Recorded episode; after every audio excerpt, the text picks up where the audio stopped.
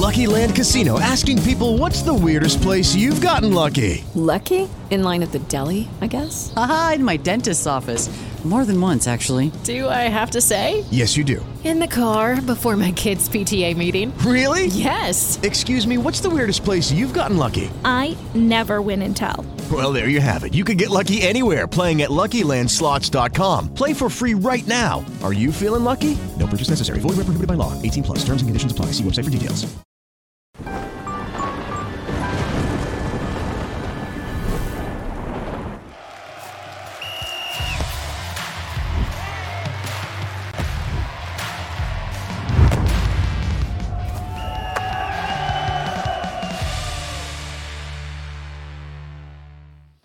Salve, salve família, bem-vindos a mais um Flow Esporte Clube. Eu sou o Igor, tá ali remoto meu irmão David Jones, olha ele ali, ó. E aí, gente, estou na, preso na caixa de novo, porque testei hoje, ainda estou debilitado aí. Acho que semana que vem já, já, já tá tudo normal. Se Deus quiser, cara. E hoje vamos conversar com o Marcelo Duó, narrador esportivo. E, cara, já te falei quando você chegou, assim, eu sou um grande fã. É, geralmente, assim, os caras estão aqui, eles assistem os jogos aqui e tal, mas eu tô no trânsito e eu escu- você é quem me atualiza das paradas sempre. Que da hora. Sabe? É, é muito louco, assim. Tá com você na minha frente. Pô, Só falta ele gritar um caçapa! Caçapa! Que legal. Tudo bem, Igor? Dave, um abraço pra todo Tudo mundo. bom, Marcelo? Prazer. A honra é minha, gente. É, é muito louco estar aqui, né? Assim, num produto que é tão novo, que é rádio, que É. também é TV. E eu fiquei muito feliz de saber que você ouve a gente, cara. Oh, obrigado, verdade, porque Eu sou cara. fã de vocês e não é de hoje. Obrigado. Bom, antes da gente continuar, deixa eu falar pra vocês, se vocês quiserem aí, vocês podem mandar uma mensagem pra gente aqui pelo link fixado ou por nv99.com.br barra Flow Esporte Clube. Lá você compra os seus Sparks e você pode mandar uma mensagem pra gente que a gente vai ler no final do programa, tá bom? É, aproveita e dá uma passeada na, na plataforma e assiste o programa pela plataforma que você ajuda a gente, tá bom? nv99.com.br barra Flow Esporte Clube. E tem uma figurinha hoje também. Opa! Cadê? Olha aí. Rapaz! Aí tu tá mais só. gordinho, eu achei. É, esse é do ano passado. né? Óculos, tá? É. Que legal. Bom, você- Queremos essa, hein? A gente te manda aí, é fácil. É, se você quiser resgatar essa figurinha aqui, que eu recomendo que você resgate, porque ela vai sumir nas próximas 24 horas, entra em nv99.com.br barra resgatar. E tudo que você precisa ter é um perfil que é totalmente de graça, mas como eu disse, a figurinha só fica disponível nas próximas 24 horas. É, eu não lembro se eu falei o código, mas é caçapa. Não podia ser outra coisa. Tá bom? Então, nv99.com.br barra resgatar, o código é caçapa, resgata lá e, e completa o teu álbum aí, que a gente tá lançando figurinha aí quase que diariamente, tá bom? É isso. Marcelo, Bom, cara, é- é... Vai, fala, fala aí, Dave, vai. Então, não, é porque antes da gente começar a falar é, de tudo com o Marcelo, é porque ontem teve a primeira rodada da Libertadores, né? Só pra que, assim, a estreia dos brasileiros foi bem mais ou menos. Você acompanhou ontem lá, a derrota do Foi. Corinthians, vitória do o Flamengo, do parte do, Corinthians. Narrei o Atlético do Paranaense também, né? Gritou uns caçapa meio triste. Putz, foi, né? Ó, Red não dá, né? Primeiro que não devia ter um time com esse nome, com todo respeito. né? Parece nome de pilha. Pô, exato. É, exatamente. É muito ruim, né? Se você tá pra falar rápido no rádio, Pô, mas, é a- mas, mas esses caras, eles têm mania disso, porque tem o The Strongest também, né? É, tem uma influência americana É. lá muito forte, né? É, cara, eu acho que dentro do que a gente tinha para os brasileiros numa primeira rodada, o Palmeiras vai jogar hoje, né? A gente vai fazer o jogo lá na Band News. Tirando o Corinthians, acho que o Corinthians ninguém esperava que fosse perder daquele jeito. Eu imaginava um empate, porque Pô, não lá tô te cima... entendendo, então tu esperava que o Flamengo fosse perder. Não, não, eu acho que tá normal, entendeu? Assim, o, o- o Flamengo devia ganhar o jogo. Aham. É, o Atlético Paranaense, eu tenho dúvidas ainda, porque eu gosto do time, mas não gosto do técnico. Acho que o, o Atlético merece algo mais firme, entendeu? Tá. Como treinador. Concordo também. Então eu, eu quero esperar um pouquinho mais. A gente acompanhou de perto o Paranaense, a gente fez pela N Sports alguns jogos, é, mas é, ali era o time da base e tal, né? Então eu acho que fora o Corinthians, foi tudo normal. Assim, é começo, é estreia fora de casa. Nenhum jogo é simples numa situação dessa, né? A gente É. tem que ver daqui pra frente. Eu acho que o Palmeiras hoje vai ganhar o jogo, não é possível. Eu acho que... Mas tu assistindo o jogo do Corinthians e narrando, é, o que, que você achou do, do desempenho do Corinthians? Tu acha que foi o Always Ready que foi melhor ou, ou o Corinthians que, que vacilou? Eu vou te falar, eu, eu narro futebol desde 2004. Eu nunca vi o Corinthians jogar tão mal É? na Libertadores. Nunca vi. Assim, o time não existiu. E tem a questão física, sim. Eu até falava no ar lá na Band News FM que no finalzinho do primeiro tempo teve uma imagem do William na, na ponta esquerda ali, já buscando ar e tal. Então ele já estava morto com 40 do primeiro tempo. Então, E, e é um time que sabia que ia, que ia jogar na altitude, é né? Então, isso, não- entendeu? A altitude é para todo mundo, mas assim, a gente sabe que o Corinthians tem problemas físicos, que os caras são tiozões já, muitos deles e tal. Mas, cara, não propor nada. O goleiro deles não fez uma defesa. Teve duas saídas de gol lá, de corte para escanteio e mais nada. Eu acho que o Vitor Pereira escalou errado o time, mudou a errado. O Adson, que estava legal correndo, ele vai lá e tira. O Paulinho, que não estava jogando nada, ele deixa até o final. Então, acho que faltou um pouco de entendimento do técnico, por não ter experiência daqui, e principalmente dos caras de falar: meu, é o Always Red, é o, sei lá, 15 de novembro de Campo Bom, mas, cara, é 3.200 mesmo. Vamos jogar para pelo menos levar um ponto. Porque complicou, né? Todo mundo vai ganhar dos caras lá, você vai ver. O Corinthians não ganhou. É, eu concordo. É, eu acho que, o, que assim, esse lance da, da altitude é, é como você falou, o Vitor Pereira ele nu- nunca teve esse problema, né? Não, só, só talvez para esquiar lá nos Alpes, talvez. Cara, mas também teve. A gente viu a, a substitu- o, o Fagner não pôde jogar, não lembro qual Tava motivo. Eu acho que tá lesionado. Lesionado e tal. E aí, eu acho que isso foi uma, da- uma das coisas que o Corinthians mais sentiu, né? Porque o lateral que substituiu lá, João Paulo, se não me engano, João né? Pedro. É, João Pedro, isso. É, nossa senhora, foi, foram muitos erros é, se- sequenciais no, no pênalti, né? Até o pênalti, né? Foi a bola nas costas, foi não correr, foi não combate, foi o pênalti, foi tudo em um lance só. E aí, é, no, no- nem um minuto né, do segundo tempo, o Corinthians tomou 2 a 0 já não tinha muita, muito gás para correr atrás do jogo, aí aquilo ali acabou com o time, né? Mas sabe que eu trabalhei com o Oswaldo Pascoal, né? Que hoje está na ESPN, trabalhei Uhum. com ele na Rádio Globo. E ele tinha uma frase, ele tem frases sensacionais. Uma delas é: você não pode ter jogador ruim no seu time, porque uma hora você vai precisar pôr ele para jogar. Isso. E o João Pedro é isso, cara, assim, com todo respeito e tudo, né? Mas ele não tem condição de jogar no Corinthians. Ele, todo mundo sabia, quem contratou devia saber. E precisou do cara num jogo importante e ele não deu conta. Ele tomou uma bola nas costas que não dá, que não existe. E ali no segundo gol, o time tinha acabado de fazer alterações, né? E o time estava se arrumando ainda, Igor, em campo, quando saiu o gol. Saiu com 20 segundos. Então ninguém sabia direito quem ia dar o combate, quem ia ficar na sobra, quem. E, aí o cara caiu na cara do gol e fez o gol, entendeu? É a famosa cagada, como a gente fala É. no português, claro, né? Então aí o jogo já foi pro vinagre, mas assim, o Corinthians não pode ter um lateral direito reserva do Fagner, que é um cara que daqui a pouco vai entrar numa descendente que o tempo passa para todo mundo. Não pode ter um cara do nível do João Pedro. Não é possível que na base do Corinthians não tenha um lateral menor do que ele. Não é possível. E por outro lado, assim, falando agora, a gente falou um pouquinho. É porque assim, a galera sempre me sacaneia aqui, porque eu só falo de Flamengo. Sei. Né, Aqui eles chamam de. Como é que é? Flamengo Flamengo. Esporte Clube. É.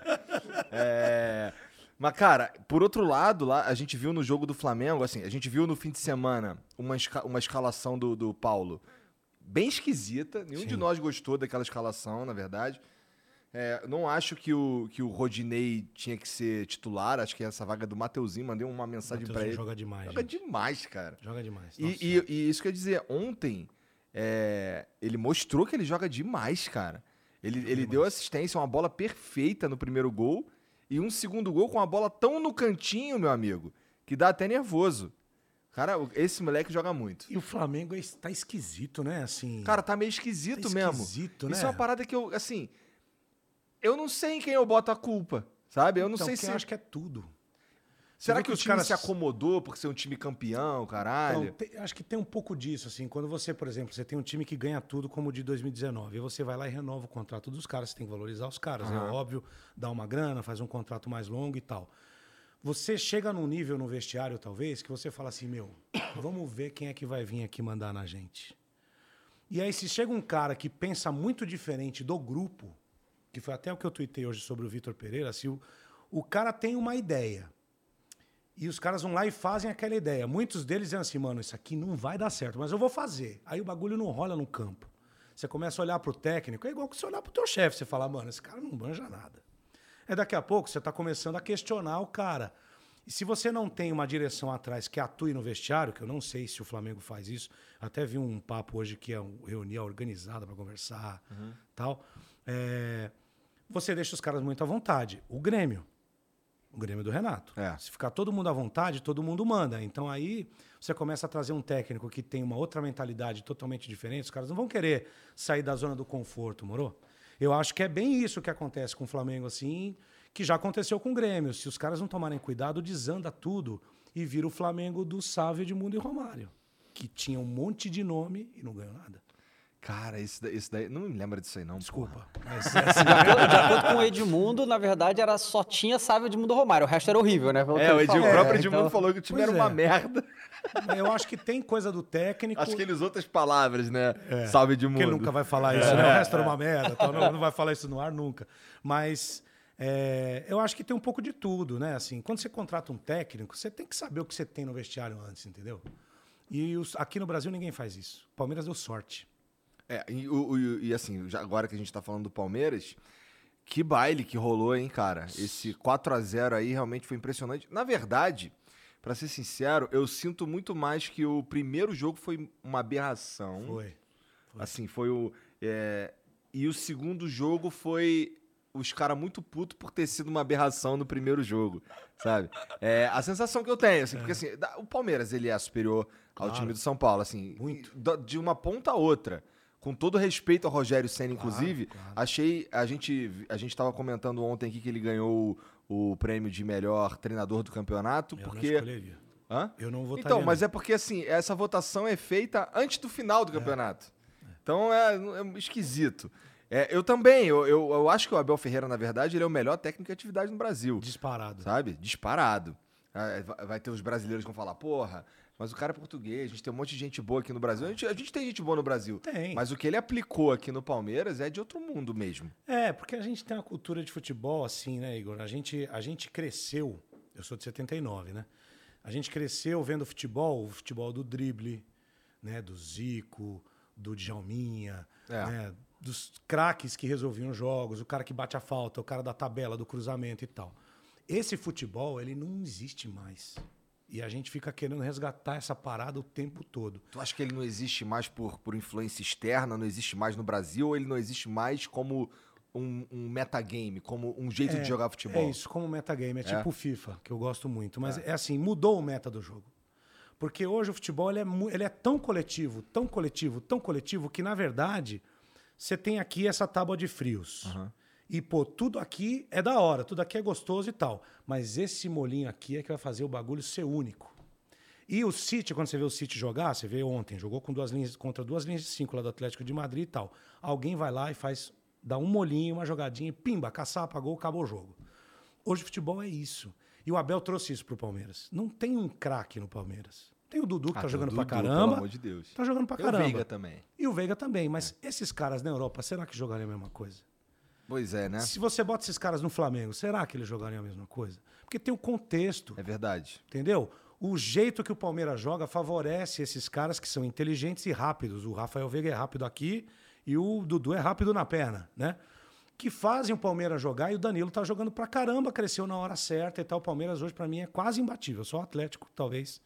Porque também tem essa parada, tem muita, tem muito cara bom e dois ou três fora de série, entendeu? E hoje os outros times ficam tentando resgatar uma parada do craque, do Arrascaeta. O Arrascaeta sozinho não vai ganhar todos os jogos. A gente vê isso, na verdade. Sacou?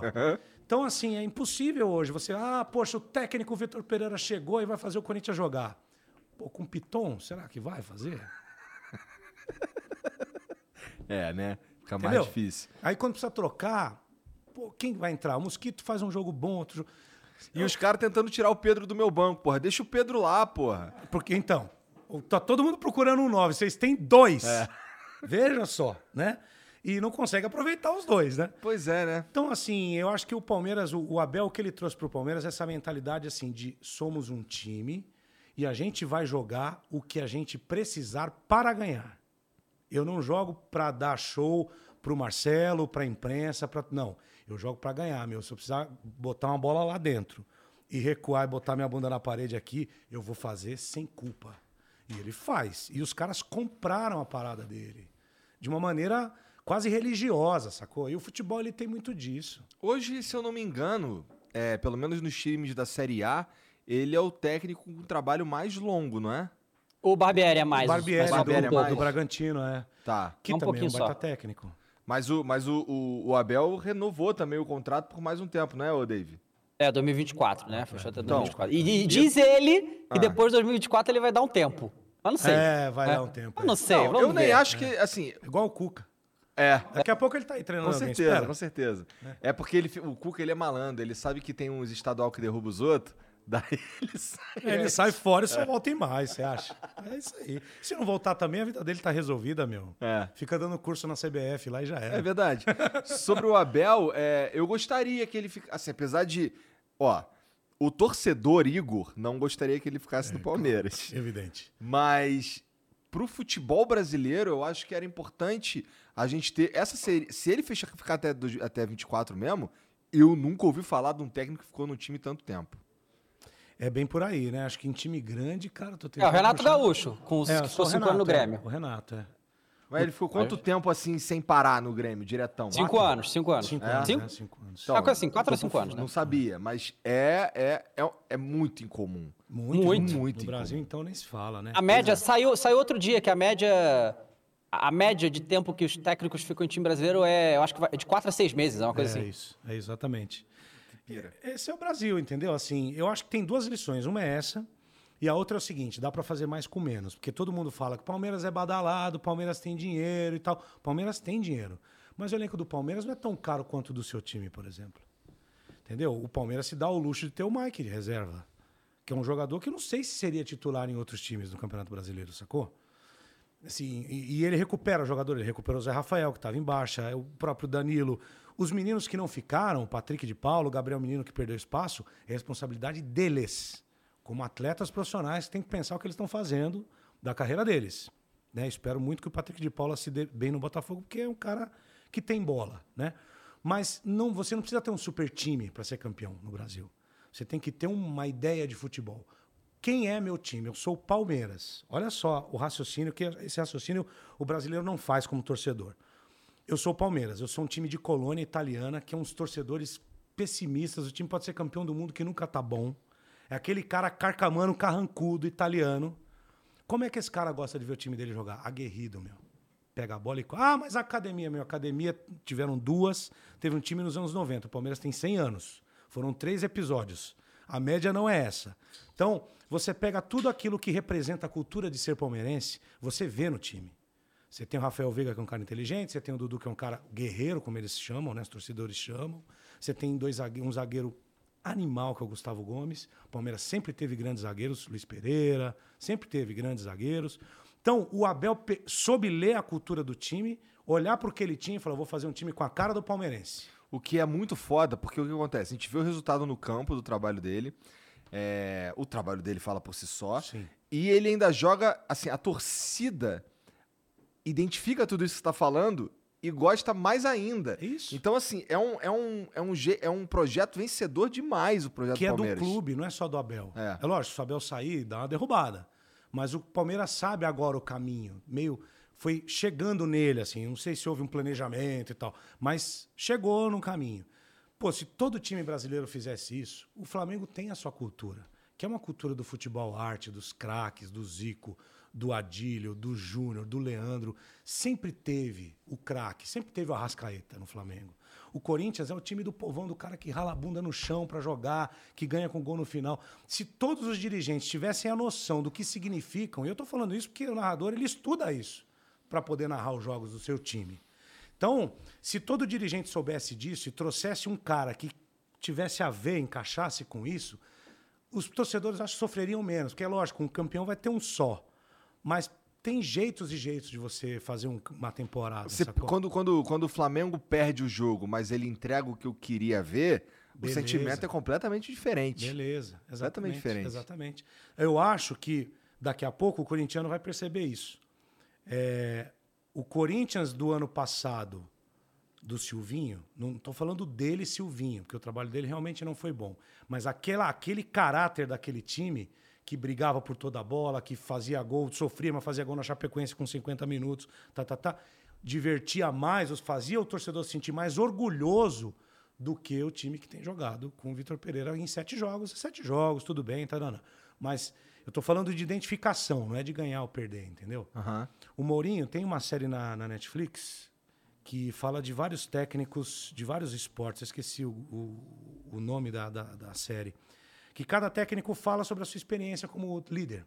E o Mourinho, quando ele foi entrevistado, ele, ele falou assim: a primeira coisa quando eu cheguei no Porto a primeira vez era resgatar o gosto do torcedor de vir ver o time no estádio. Porque o torcedor era puto com o time. Porque o time do Porto não representava o que era o cara que mora na cidade do Porto, que, meu, é uma cidade portuária, que venceu guerra, que tem uma série de histórias ali de luta. Então ele foi, pegou os caras emergentes, os caras que jogavam na Liga B, moleque, time, cara que o Deco, que jogava espalhado num leste europeu qualquer, eu nem me lembro onde, fez um time e aquele time foi campeão europeu em 2004. Porque a primeira coisa que o cara fez foi resgatar a identidade do time. No Brasil a gente nem sabe qual é. É. devia saber. É verdade, Começa concordo. daí. E nisso daí, é, tem um, as- assim, talvez, vou- queria que você comentasse sobre o aspecto da SAF, porque é, isso, esse, é, é, essa ótica do, do perfil do time e tudo mais, eu nunca conversei com ninguém sobre o impacto que a SAF teria sobre essa identificação. Será que tem? Será que ajuda? Será que piora? O que, que tu acha? Cara, depende de quem. É, é, é isso. Assim, SAF ou clube são modelos de gestão. Né? Você podia pegar qualquer dia aqui e transformar o Flow numa ONG. É um modo, é uma pessoa jurídica. O que vai determinar é quem está à frente.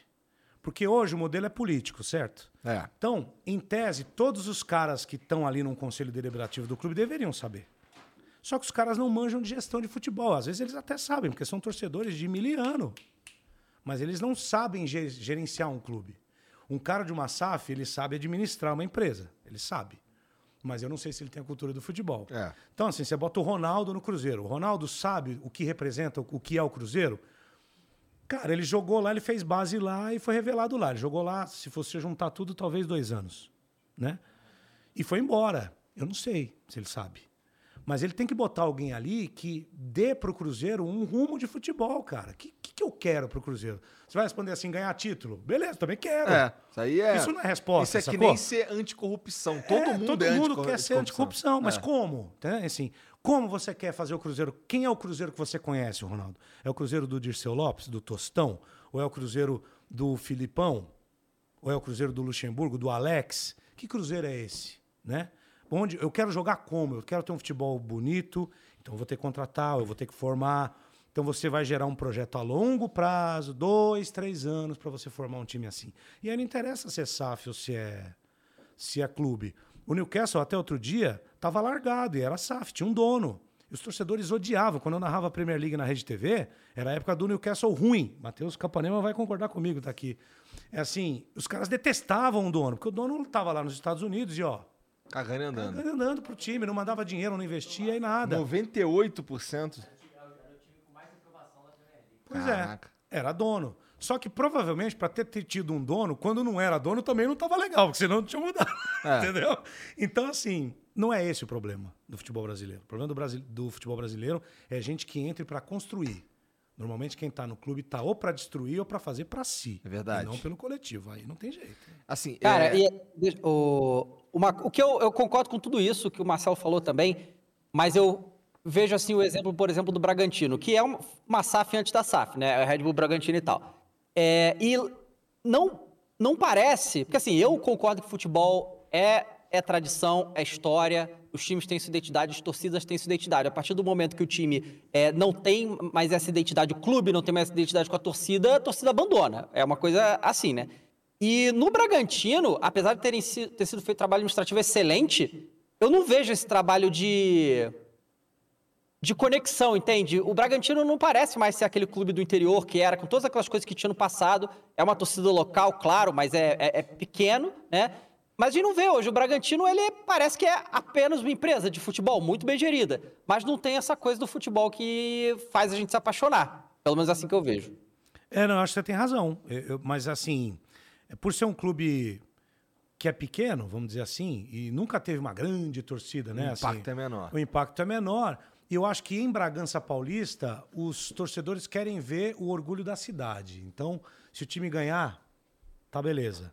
Porque os grandes momentos do Bragantino também foram com bons times. Eu me lembro bem daquele time de 90, 91. né? Do, do, do, do Marcelo, que era um grande goleiro, do Ney, que era zagueiro, Gil Baiano e tal, que depois jogou no Palmeiras. Era um time que jogava pra frente, que para um time do interior, pô, você imagina, era tipo um carrossel caipira que veio depois com o Mojimirim e tal. E hoje os caras olham o Bragantino e falam assim: não, esse é o orgulho da cidade, porque Bragança Paulista ainda é reconhecida por ser a terra da linguiça e por ser a terra do Red Bull Bragantino, mesmo com a Red Bull lá dentro. Talvez não haja mais aquela coisa raiz, né, da camisa que mudou, virou vermelho, não tinha vermelho no uniforme, os caras botaram e tal, mas eles construíram um projeto de futebol tão sólido que independe do torcedor, e aí é por isso que eu acho que funciona, porque não tem gente para ficar interferindo lá dentro, e quem, man- quem manda no projeto é um cara de futebol que já administrou times em Portugal e tal. Acho que é o Thiago Escuro que tá lá ainda, enfim. É ele mesmo. Então, assim, é um cara que conhece futebol. Ele conhece futebol. Então, ele administra o projeto, ele tem a grana da Red Bull e ele não esbanja. Né? Uma contratação pontual, outra mais forte ali, para Sheds, Arthur, Natan e tal. Nada mais do que isso. E a torcida, quando vê o time, vê que o time joga e ganha, time da minha cidade, pô. É nós. É, pé vermelho aqui, gan- ganhando, chegando na Libertadores, pô. É impressionante. É, é- Se não realmente fosse a Red Bull, estaria lá? Não estaria. Tendo vários Não. resultados aí inacreditáveis, né? Que, que não, que não tinha antes. É. Não então tinha, dá pra não ver que, que o trabalho tá de fato sendo bem Exato. feito mesmo.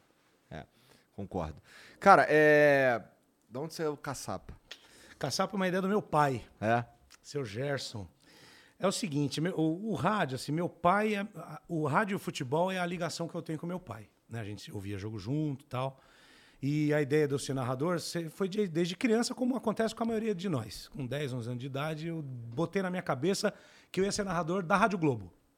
Eu ia trabalhar com Oscar Ulisses. Botei na minha cabeça, com 11 anos de idade. Porque era o que você ouvia. Porque era o que eu ouvia, ele era o meu, o meu ídolo e eu ia um dia chegar lá.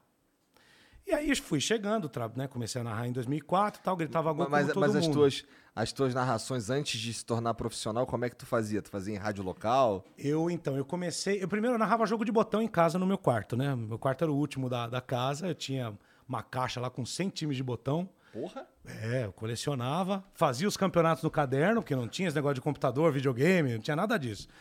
Eu fazia a tabela, eu jogava comigo mesmo, perdia de mim mesmo e narrava os jogos. Eu tinha as vinhetas da Rádio Globo gravadas numa fitinha, eu narrava o jogo, soltava a vinheta, fazia tudo. Eu era o Oscar Ulisses, gritava pro gol igual ele, eu era o Oscar Ulisses. O tempo foi passando, tal, fui estudar e fiz jornalismo e tudo. Em 2004, eu fui faz, fiz um curso com o Flávio Prado, de jornalismo esportivo. E lá ele me viu narrar, porque tinha uma brincadeira de você narrar e tal. Ele, e antes tinha uma menina que fazia curso com a gente, que era a Bárbara Tellini, que trabalhou na Band News antes de eu chegar. E ela trabalhava na Rádio ABC de Santo André. E um belo dia, o pessoal que tinha feito a final da Copa do Brasil, Santo André e Flamengo, tirou uma folga e o Santo André ia jogar Série B. E não tinha o narrador. Me botaram lá na Rádio ABC para narrar. Esse foi meu primeiro jogo, 16 de junho de 2004, Santo André e Mojimirim. Aí eu comecei, fiz esse jogo lá. Mas eles tinham, eles tinham visto você narrar antes? Não. A Bárbara tinha me visto narrar no curso. Tá. E falou pra Janete Ogal lá, ó, bota ele aí que... Eu já ia lá na rádio de vez em quando, produzir umas coisas. Sabe essas coisas de estudante de jornalismo, né? Ficava lá pra assistir, assim. Mas nunca tinha falado nada. Eu morria de vergonha, eu era tímido. Eu era outra pessoa. E aí... Tinha cabelo. Tinha cabelo, usava óculos, não tinha barba. Hoje eu não tenho nada, né? Uma coisa não tem outra. Sumiu tudo. Os cara mas me- sou narrador. Os caras me, cara me sacaneiam aqui que depois que eu fiz o implante eu virei fiscal de cabelo dos outros. Eu larguei Não pode aí. ver uma careca que Eu ele tá desisti. fiscalizando. É impressionante, cara. Depois que eu vi o Fernando Fontana da Rede TV fracassar no implante dele, eu larguei. É mesmo? Fracassou. completamente. Um abraço, Fefão. Mas é o seguinte, e, e aí, assim, no curso, o Flávio Prado precisava montar, tava montando uma equipe numa rádio de Pirassununga, pro Bruno Prado, filho dele, começar a comentar, porque ele trabalhava na Transamérica de produtor. Aí pegou o Felipe Facincani, um outro repórter da Jovem Pan, que era o Santo, a gente chamava, o Francisco de Assis, o Bruno para comentar, faltava o narrador, ele me chamou. E aí eu comecei. Comecei assim, fazendo jogos. Nunca fui a Pirassununga na minha vida. Eu narrava daqui para lá. Ah, o Campeonato Brasileiro de 2004, segundo turno. Fiz o Paulista de 2005. Aí o Everaldo Marques e o Weber Lima estavam juntando a galera para fazer o time da 105 FM. Junto com o Lélio Teixeira, que era o, o, o cara que estava por trás da equipe. E aí. Era uma rádio daqui? Era uma rádio de São Paulo. Tá. É de Jundiaí, mas ela pega muito aqui em São Paulo, a rádio do Espaço Rap, tem, tem uma, uma entrada na periferia gigantesca. Legal. É uma rádio mesmo da nossa galera. Eu sou do Capão Redondo, né? Cresci lá. E aí o Everaldo me chamou para fazer esse teste. Eu fui, passei e comecei lá a narrar para São Paulo. Eu fui um dos fundadores lá junto com o EV, com, com o Márcio Torvano, com o Ricardo Martins, enfim. E eu fiquei lá por 10 anos, praticamente, né, na 105, narrando no rádio. E, paralelamente, fazendo outras coisas. Eu fui para o Terra em 2006 e lá eu conheci o streaming. O primeiro jogo transmitido via streaming no Brasil fui eu que narrei. Que Em foda. 2006, é. O jogo do campeonato alemão.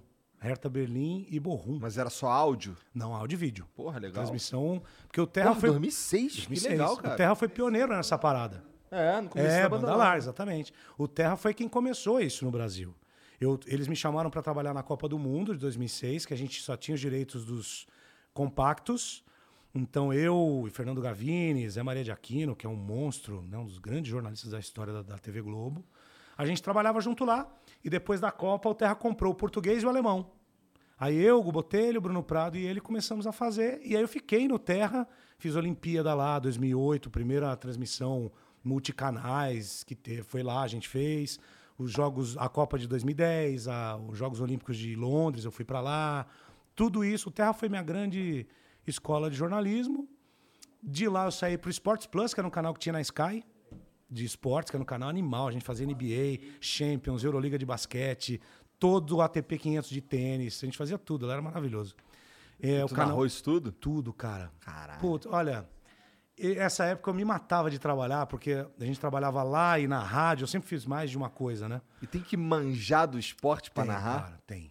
2008 foi, foi foda. Falar português, claro. Porque eu não sabia nada. Eu era boleiro, de repente, assim, pum, Terra comprou os Jogos Olímpicos. Falei, cacete, e agora, meu? Porque eu não sabia, eu não sabia quanto valia uma cesta. É, eu vou aprender badminton. co- Como é que é o badminton? É, bad, e a propaganda do Terra era do Bad, uma propaganda ruim pra chuchu. Você é bad, eu sou bad. Bad era horroroso. E aí, cara, graças a Deus que na vida a gente fez grandes amigos. O EV é um irmão que eu tenho. O Everaldo Marques é um dos meus melhores amigos. E ele sempre me ajudou muito nessas roubadas que eu pego, assim, até hoje. Super Bowl foi a última delas. E ele foi me passando as coisas. Eu ia na casa dele, jogava NBA 2K comigo, ensinava regras, sabe? Essas coisas. Ele e Cláudio Mortari me ensinaram basquete. O Maurício, o levantador do vôlei, me ensinou voleibol. Porque eu não sabia o nome de jogada, não sabia nada. Eu penei aquela Olimpíada, cara. Penei. Mas aprendi ali que para ter sucesso, já naquela época, na minha profissão, você tinha que narrar qualquer coisa. Porque narrar futebol, se eu te treinar na televisão, você narra. Ah, eu não narro, não. Narra. Garanto pra você. O Dave narra. Narrar futebol na televisão, no rádio não, mas na televisão, é uma coisa que tá na gente. E a imagem meio que ajuda a também. imagem mostra. É, é possível o silêncio na TV, isso, né? Isso, porque na, a gente só legenda. O Silvio Luiz fala muito isso. A gente é um legendador de imagem na televisão. A gente não tem que narrar tanto o jogo. Como em outros esportes, você tem que explicar pra minha tia Nilza o que, que é um, um, um Eurostep. Ela não vai saber. Bom, eu não sei. que é aquele passinho que o cara dá pra arremessar. Você, você tem que explicar tudo, explicar a regra e tal. Então você tem que manjar. O futebol, ele tá no nosso sangue, entendeu? Se souber gritar gol, se souber um timing certo de falar, quando ficar quieto, quando falar, você vai, entendeu? Então eu fui me desenvolvendo na vida assim. Eu fui pra Rede TV em 2014, eu fiz um freela lá em 2013 para aquele primeiro jogo da NBA no Brasil. Chicago Bulls, lá no Rio, Chicago Bulls e Wizards. Fiz esse jogo lá e eles compraram um evento de MMA chamado XFC, Tô ligado. que era feito dentro da rede Era TV. um, era um hexágono. É o hexágono, Era um isso. hexágono, hexágono. E eles me contrataram pra narrar isso. Eu nunca dei uma porrada em ninguém, Igor. Eu não tenho ideia do que, que é isso. Não tinha ideia. Pô, Eu tu vem do Capão e nunca deu porrada em nunca ninguém. dei, pô. eu sou uma exceção. Tá. Exato. E pior que MMA tem muita coisa técnica. Tem, Tem, muito jiu- negócio, muito os é golpes, os jeitos, as saídas, as entradas, é muita coisa É técnica. muita coisa. Então, quando eu fui fazer o teste, eu passei uma madrugada assistindo o canal Combate. Um abraço ao Rods Lima, meu professor online, ele nem sabe disso, de MMA. Porque eu ficava ouvindo e anotando o que ele dizia, tá minha esposa aqui de prova, para poder chegar lá e não fazer feio. Então, é, eu fui pegando essa manha de estudar pra caramba e chegar lá, conseguir dar conta e ir aprendendo ao longo do processo. Aí nessa pegada toda já foram mais de 50 esportes na vida que eu já narrei. Puta merda. Cara, e por que, que o Super Bowl foi uma roubada? Porque eu nunca tinha narrado futebol americano na minha vida. E eu mal pegou- assistia.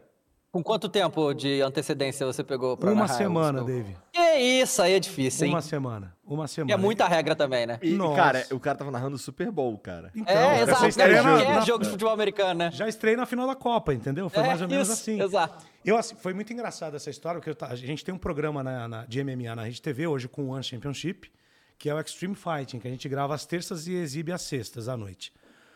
No final de um desses programas, no finalzinho de janeiro, eu tô saindo do estúdio, o cara fala, o cara do promo, meu, que eu sou a voz padrão da Rede TV, também gravo chamada lá. O Renan virou pra mim, "Meu, já tá preparado pra narrar o Super Bowl? Eu falei, o quê? Super Bowl? Você tá louco? Rede TV vai transmitir o Super Bowl? Onde, né? Não, a Rede TV vai transmitir o Super Bowl. Eu falei, ah, Renan, vai, conta outra, vai. Aí fui embora.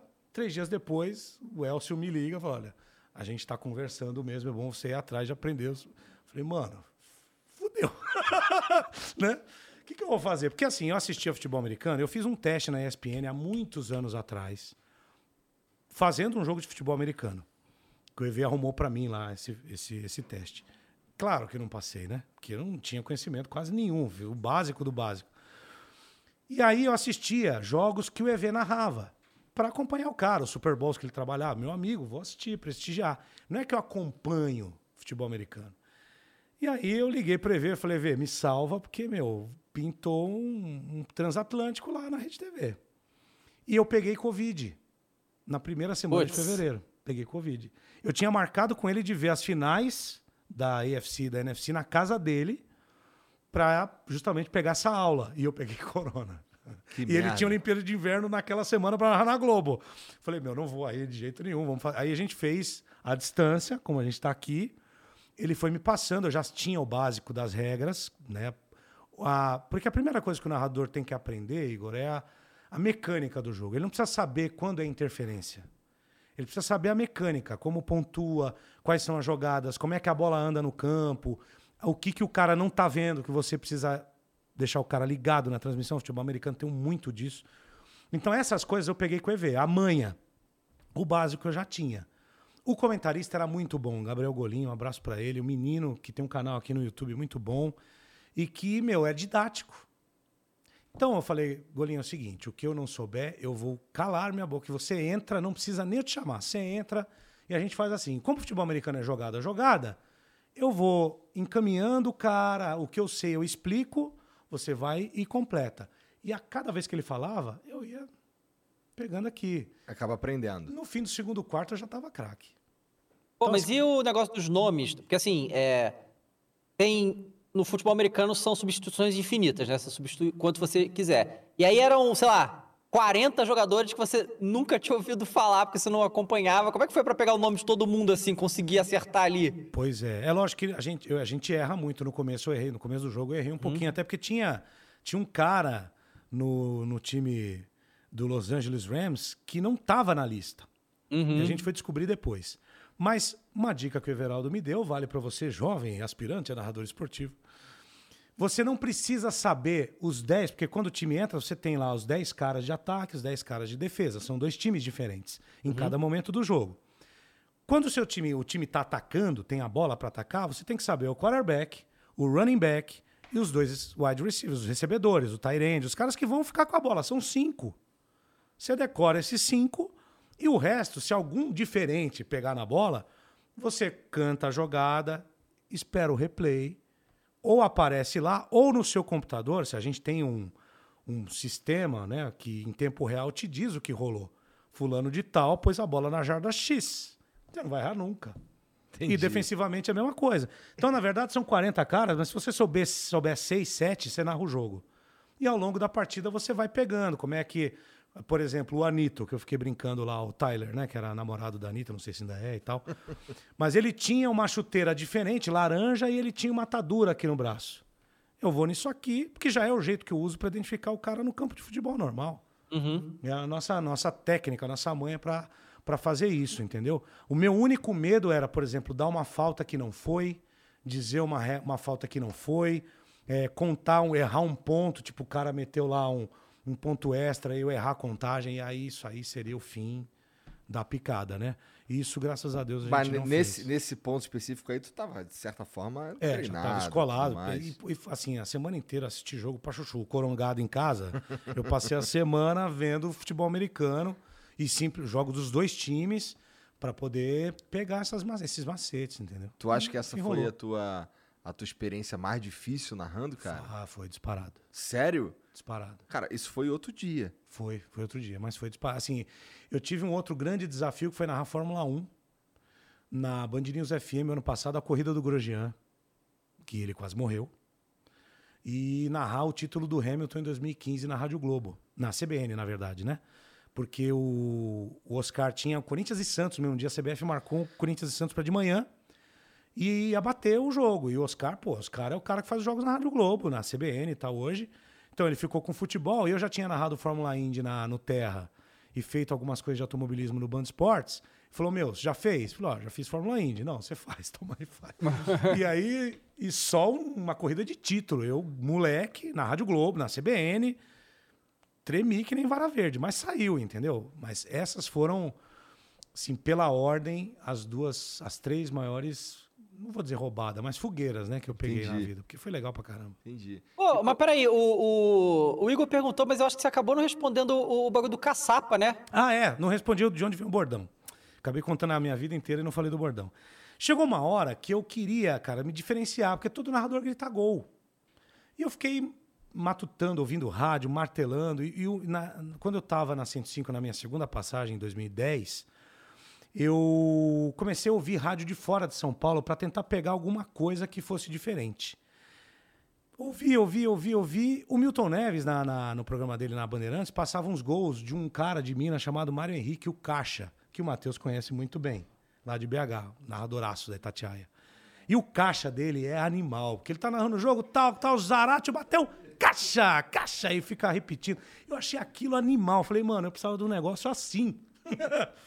e comentei com meu pai. E na frente da casa que eu, que eu cresci, tem um bar que meu pai frequentou a vida inteira. Jogador de sinuca, de cacheta e tal. E eu fui lá um dia, do nada, num domingo de manhã, ver ele jogar sinuca com os caras lá. E falei, pô, pai, acabei de ouvir um cara na, na Itatiaia chamado Caixa, tal, o cara é bom, tá? Meu pai falou, jogando, cara, assim, ó. Ah, fala caçapa. Aí na 105 a gente podia fazer o que quisesse, né? Um dia eu chamei um cara de estrupício no ar lá. Um jogador do Palmeiras chamado Kleber. Tá no YouTube aí, todo mundo vê isso aí. É o Cleber Gladiador? Não, outro, era um Kleber que Ah, veio outro, do tá. Porto, que era ruim pra caramba, que era- tinha um mullet. Eu chamei o cara de estrupício. Vou contar essa história depois, que ela é boa. E aí eu comecei a soltar, meu, aos, tru- aos poucos. Caçapa, caçapa, caçapa, pegou. Quando eu fui pra Rádio Globo em 2015, eu falei, bom, agora eu tô na Globo, né? Os caras vão mandar eu tirar isso aí, porque isso não existe, né? Isso não é bordão. Um cara que trabalha na Globo, né? Aí o Oscar, o Oscar Luiz falou, não, não, você veio aqui pelo aquilo que você, meu, pelo que você faz lá, caçapa aqui na Rádio Globo. Ele começou, ele a falar, e aí eu mantive. E Foda. ficou, meu, virou sobrenome. É um negócio muito, muito legal, assim, que pegou mesmo. E esse, é, assim, é. Uma parada que, que eu. Não, não é que eu critico, mas é mais que eu reparo e que eu troco ideia quando eu converso com narradores e tudo mais. É que não os de. os- acho que os de rádio menos, mas os, os, os narradores de TV. É um padrão muito parecido, todo mundo. Sim, É um padrão. É, é- parece que todo mundo tem uma influência muito forte do Galvão Bueno. sim. Mas o Galvão Bueno é um monstro sagrado e tudo mais. Mas assim, parece. Todas as narrações parecem bastante com a do Galvão Bueno. Do rádio, dá pra sentir a diferença. Eu sei quando é você narrando. Eu sei quando é outros caras narrando também. Então, é, tem, tem ali uma certa diferença, sim. Mas é, esses bordões, tem- eles, eles são quem te dá a identidade de verdade. Exato. Né? Exatamente isso. Dá um Eu salve acho- aí pro. Só dar um salve pro João Guilherme aí, que na Ô, TV, pra mim, é um dos melhores de todos. Ontem assisti É a narração dele, Flamengo Esporte Cristal, foi uma coisa sensacional. E ele é um É. cara que foge desse padrão, né? Um Ele é um cara- cara que exato, foge é. desse padrão. Pode. Eu acho que é difícil pra gente, assim. Acho que na televisão é até mais difícil mesmo, porque a gente tem três caras: Galvão, Luciano e Silvio Luiz. São os três caras que todo mundo da minha geração ir pra, pra frente sempre viu. Eram os caras que faziam os grandes jogos, as finais. Então, aquele cara que a gente quer ser, e o narrador ele tem muito dessa fantasia da criança que quer ser narrador. Então, Você queria ser o o cara. Oscar Ulisses. O Oscar Ulisses, é. E assim, eu- quando eu disse isso pra ele, ele falou: Meu, mas. E na época era o Osmar Santos, o irmão dele, que era um mito. Sim. O jeito que a gente narra jogo hoje aqui em São Paulo no rádio, Ou a gente imita o Osmar, de alguma maneira, ou o Zé Silvério. Que são os dois picas Tá. de todos os tempos, pelo menos da nossa geração. E na TV é Galvão e Luciano, porque o Silvio é impossível de imitar. É. O Silvio Luiz é impossível imitar. Né? Não é à toa que ele até hoje, com 80 e tantos anos, ele está trabalhando. Porque ele é diferente, e não dá para imitar. E é difícil você sair desse padrão, né? Porque o narrador ele começa a se encaixar nisso e primeiro ele acha que se ele fizer diferente o mercado não aceita, ou se ele fizer diferente, ele vai para ele na, no ouvido dele, ele não vai tá- não vai realizar aquela fantasia lá no inconsciente dele. E eu muito durante muito tempo fui assim. Eu, eu imitava o Oscar muito. Se você pegar o meu ritmo de fala no rádio, ele é o ritmo do Oscar. Só que hoje eu consigo trazer isso para minha voz. Porque É que, é que o imitava- Oscar eu não conheço, eu conheço o Marcelo Duó. Pois é, se você ouvi-lo na CBN, você vai. E a gente trabalhou junto na CBN esses cinco anos, dá para perceber um monte de semelhanças. Só que o Oscar não usa tanto bordão, eu já gosto mais. Então aí você já começa a botar um pouco de quem é você na parada. Na TV, talvez hoje, assim, e, e o, o serviço que o Casimiro, que vocês, né, que, que eu transmiti o Campeonato Carioca, o pessoal do Camisa 21, a galera daqui do YouTube, vocês vão prestar um grande serviço para a televisão. Porque a galera vai crescer falando assim, pô, eu não preciso esticar a última sílaba da palavra no final. Eu não preciso filar, eu não, preciso ficar falando quem é que sobe, bateu, pro gol. Eu não preciso fazer isso. Eu posso falar normal. Narrar como eu converso, que é isso que eu tento, pelo menos, toda vez que eu tô no ar, no rádio, na televisão, na- no streaming, onde eu estiver, entendeu? Mas eu sei que o desafio é grande, porque a referência dos caras, ela tá acima da gente, principalmente na televisão, né? Onde tu se sente mais desafiado? No rádio, imagino. Não, eu me sinto mais desafiado na TV. É mesmo? É. O rádio, ele tá muito em mim, né, meu? Desde os 10 anos brincando disso, entendeu? Então, é, até eu faço fono, um beijo pra Juliana Portas, meu anjo da, meu anjo da guarda, é, desde 2018. E ela me tirou uma porrada de vício, porque eu falava alto, eu gritava demais no gol. E eram coisas inconscientes do Marcelo de adolescente que brincava de narrar em casa. Então isso tá em mim. Quando liga lá, vai começar o futebol da Band News FM com o Marcelo Duó. Liga um trem em mim aqui, bicho, e eu saio falando. Rouco, senta rouco, normal, eu saio falando. Na TV eu tenho que pensar. E aí é mais difícil, porque a televisão ela é um veículo pro narrador que ela, ela exige inteligência, sacou?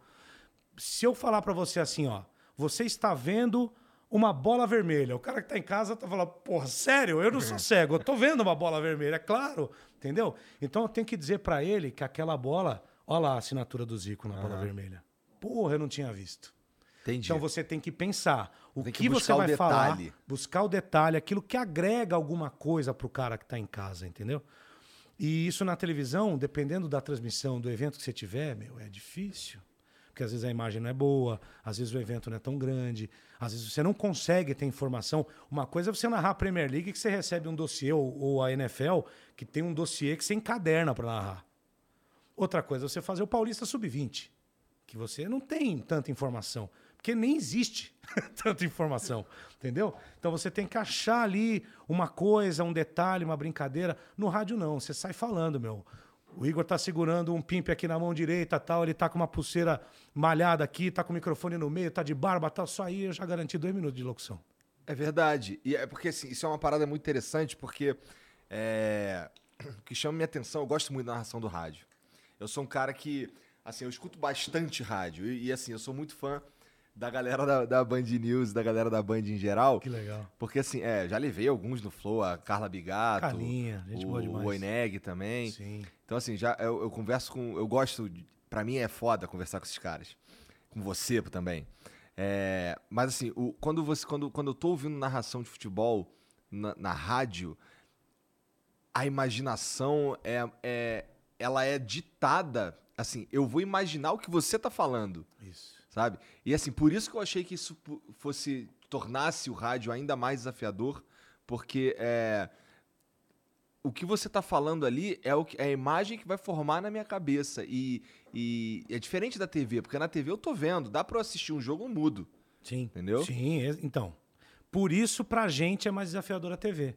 Porque o rádio, eu acho que a grande, o grande desafio do rádio é você ter repertório. Porque quanto mais palavra eu tiver na minha cabeça, melhor eu vou te trazer uma imagem. E no rádio, eu e meu time, o comentarista, tal, mas lógico, muito mais eu que eu tô fazendo o play- o play-by-play ali, eu sou o mais importante.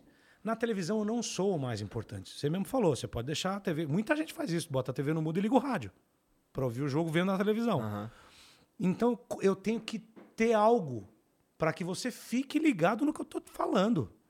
Então, ou- muitos foram para informação. Everaldo é um cara desses que foi para informação. O EV tem um carisma diferente, nerd, que conversa com muita gente e tal. Tem gente que vai para emoção. O Vilani é um cara que quase. O Vilani, o André Henning, meus grandes camaradas, são caras que fazem um pouco de rádio na televisão, que vão para emoção, para o tom mais alto, tal, para aquilo que comove, né? E tem gente que tenta entreter, que tenta divertir. Otávio Neto, você conhece bem, faz, faz isso.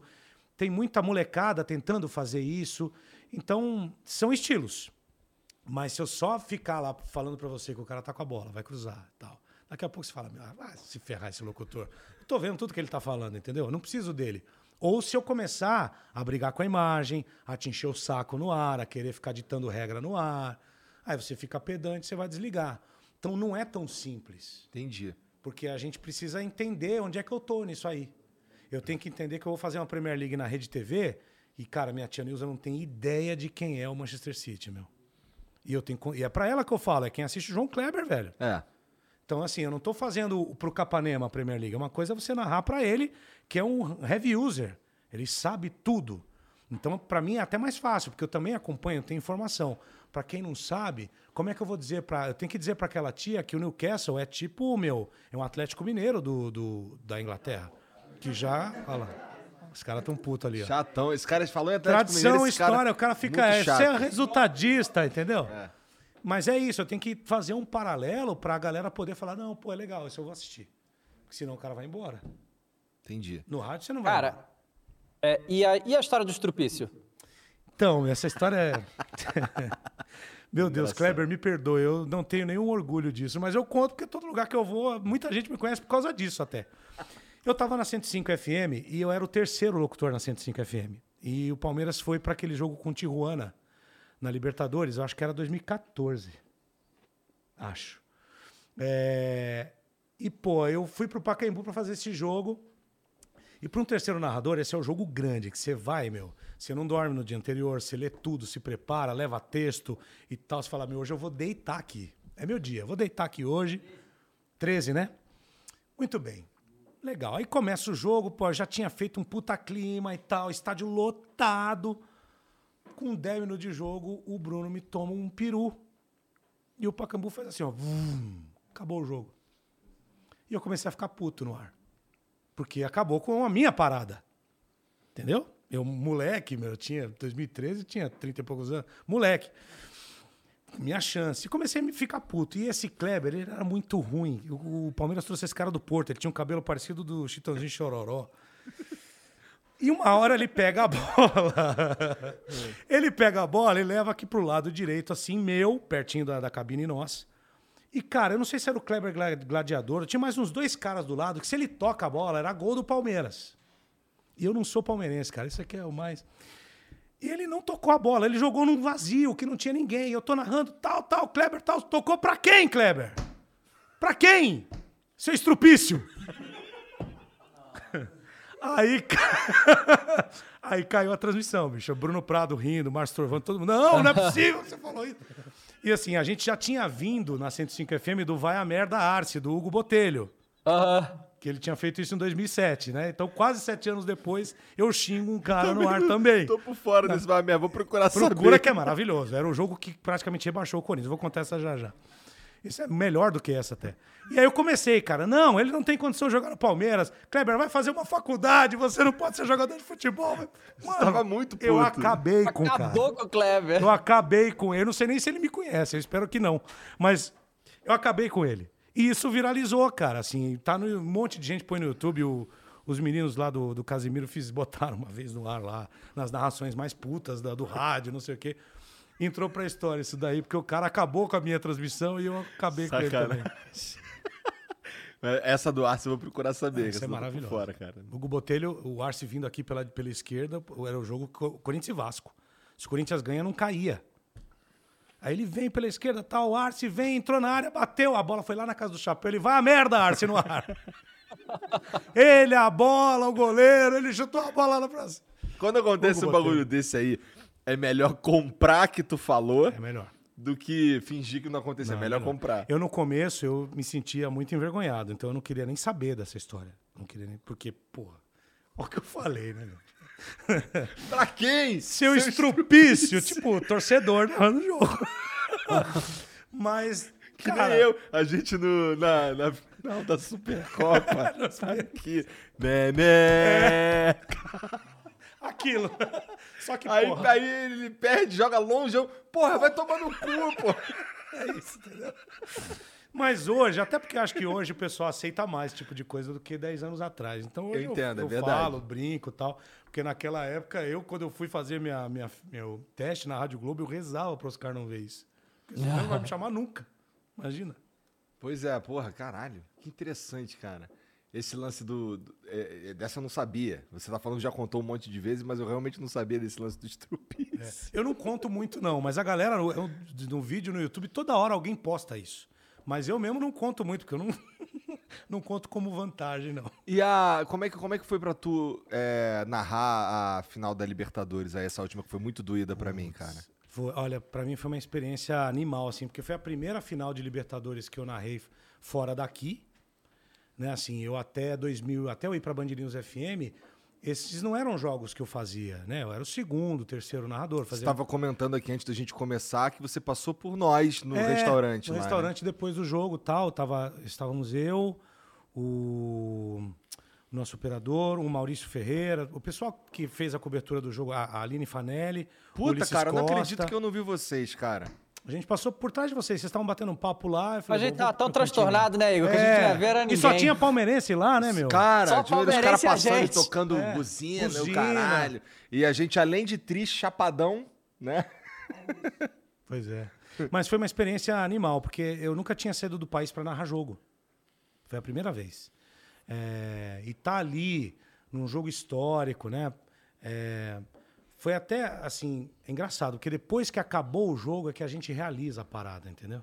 Porque quando a gente chegou lá, está preocupado com a cobertura, hotel, onde vai ficar, tem que fazer a entrada. Eu já estava com problema de voz que eu tô, então isso me deixou meio tenso e tal. Será que eu vou conseguir? Se não vou e tal.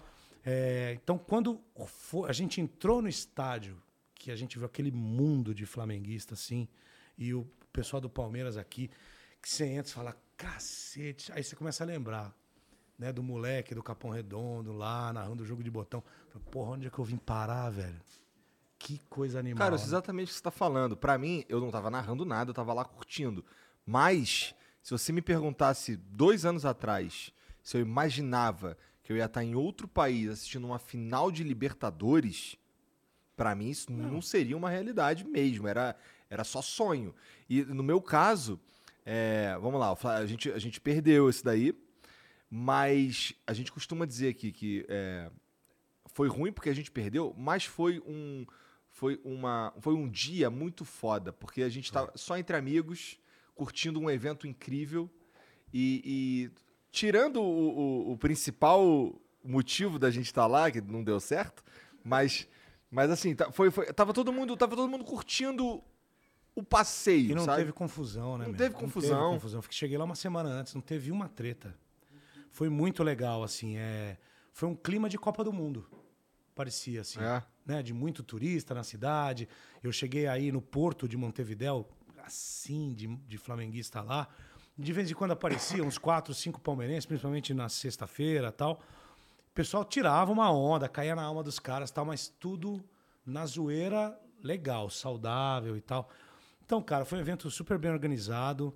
Foi, eu, eu- assim, o que você falou para mim também valia, porque até 2020, 2019, meu sonho era narrar um jogo no Maracanã. Era, eu tinha ido ao Maracanã em 2018, fazer um quatro em campo lá. É, Que na- que é naquela, era um programa da Rádio CBN Tá. que, que é, a gente fez um especial, porque a semifinal da Copa do Brasil era Flamengo e Corinthians, naquele ano. E aí eu fiz posto do jogo lá. Tá. Entendeu? Pô, conheci o garotinho. Porra, sabe? que foda, hein, Legal. cara? Do lado do garotinho. Animal. Que, o garotinho que não é o José- político, não, viu? José Carlos É, Araújo. pelo amor de Deus. É, é o, o- é o garotinho do futebol, né? E então, cara, de 2020 pra cá, o que eu realizei de coisa, narrei a final da Copa da Libertadores lá no Maracanã, a final da Copa América no Maracanã Brasil e Argentina, essa final de Libertadores em Montevidéu. Então, assim, é- é, profissionalmente, são disparados os dois anos mais importantes da minha carreira, assim. Já vai Cara, você 18. tá, tava narrando o 7x1? Não. Eu fiz Não, aquela né? Copa, eu fiz até a Alemanha e a Argélia, que a Alemanha passou um dobrado na prorrogação, cortou um dobrado. Eu trabalhava na 105 e esse foi meu último jogo. E aí eu fui para casa ver, ver o Brasil e a Alemanha, né? Assim, eu já não estava muito animado, confesso, porque o time do Brasil não estava jogando essas coisas. Né, E também. tinha um agravante nesse dia, E assim, Neymar muito. não Tem tava, Neymar, né? Não, e assim, esse, esse era um o agravante que eu vou falar é muito pior. O time da Alemanha tava jogando com a camisa do Mengão. Ainda teve essa. Ainda teve essa. É. E é o Flamengo, né? Você viu forte mesmo o negócio. E aí, cara, a gente começou a assistir. Eu me lembro que a minha esposa tava. A gente tava na sala do, do apartamento e tal. Ela tava passando roupa e eu assistindo o jogo e tal. Meu, deu 3 a 0 Eu fui no meu armário, botei uma camisa da Alemanha, abri uma cerveja e falei, vamos desfrutar agora, irmão. Porque. E deu pra desfrutar Porra. mesmo, porque depois ainda saiu mais, mais quatro. Sim, um absurdo. Porque eu falei, meu, acabou, acabou, né? Assim, mas ninguém imaginava que seria sete, né? Nunca imaginei que fosse um negócio daquele tamanho aqui, coisa horrorosa. É, bom, ainda bem que você não tava trabalhando, porque imagina, imagina você narrando esse jogo, cara. Teria sido, imagina, triste, porque viu? você Pois é, assim, é que nem que nem foi ver, Estranho assistir, demais. assistir qualquer narração desse, desse jogo aí, ela é depressiva, sabe? É depressiva. Porque se tivesse perdido de 1 a 0 2 a 1 tal, você fala, ah, perdeu, a Copa do Mundo agora 7. É... Depois do terceiro gol pra frente, é uma humilhação, né? É. É uma humilhação. Eu não, não nem, nem gritaria gol. Tranquilamente, só registraria ali, porque. Mas ali, eu acho que assim também o narrador ele tem que sacar que ele tá vendo um momento histórico, né?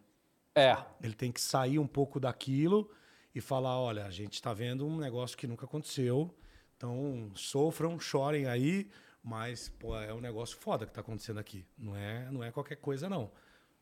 Faz É. parte. Eu acho também que dificilmente vai se repetir. Eu também acho. Eu, eu queria devolver 7x1 um dia, mas Putz, acho que vai não vai ser ser, agora. É. É, tentaram arrumar aquela história de 2016, mas aquilo lá é outro time. Não É. vai- aquilo lá não valeu, não. Tu vai pra. Essa é a tua. O quê? Quinta? Quinta Copa. Quinta Copa do Mundo. Essa tu. Como é que vai ser o esquema? O que, que tá planejado? Provavelmente a gente vai para lá, né? O grupo Bandeirantes, né? A Rádio Bandeirantes e a Rádio Band News FM compraram os direitos separadamente. Então a Rádio Bandeirantes deve mandar um time, a Rádio Band News FM outro.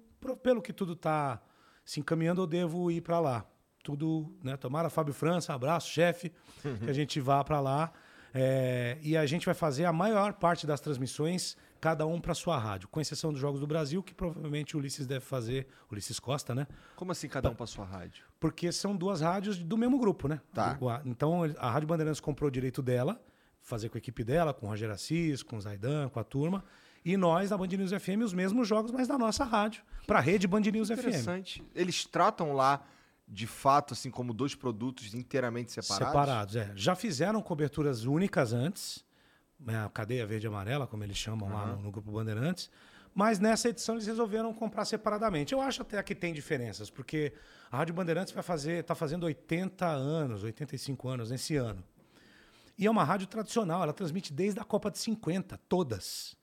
Então ela é uma rádio para um público mais adulto, mais sênior, tem todo um posicionamento mesmo, né? Uma galera de tradição de rádio. É a rádio do Milton Neves. Acho que é a melhor definição, é a rádio do Milton Neves.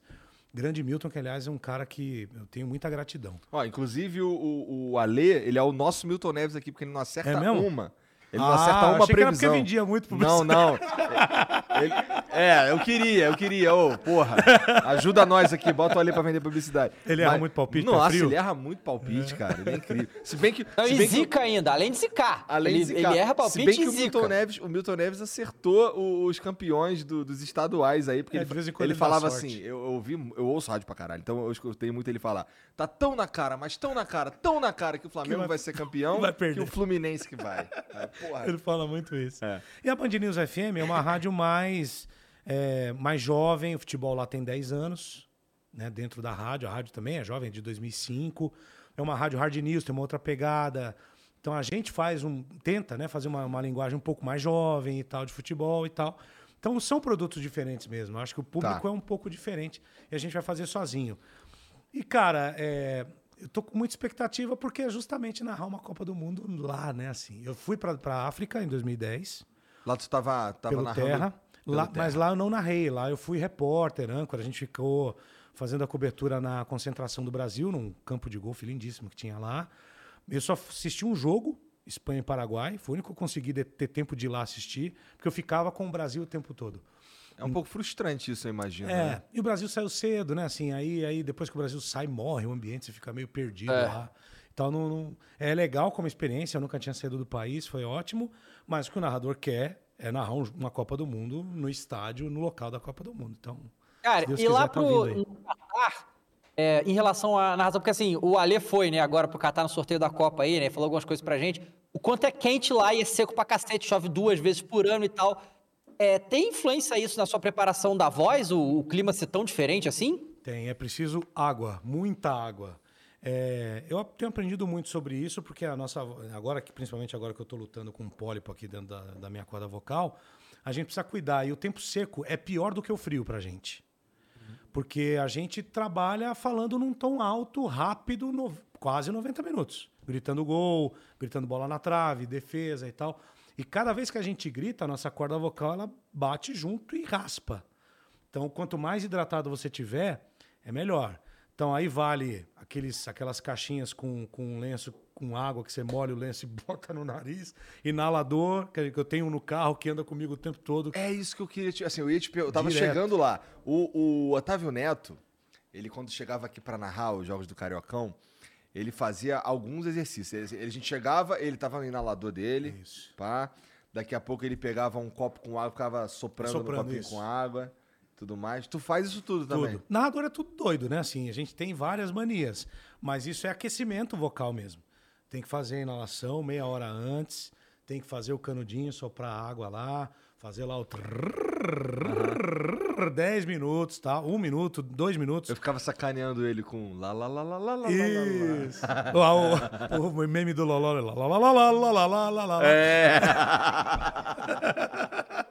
A gente fica fazendo essas coisas.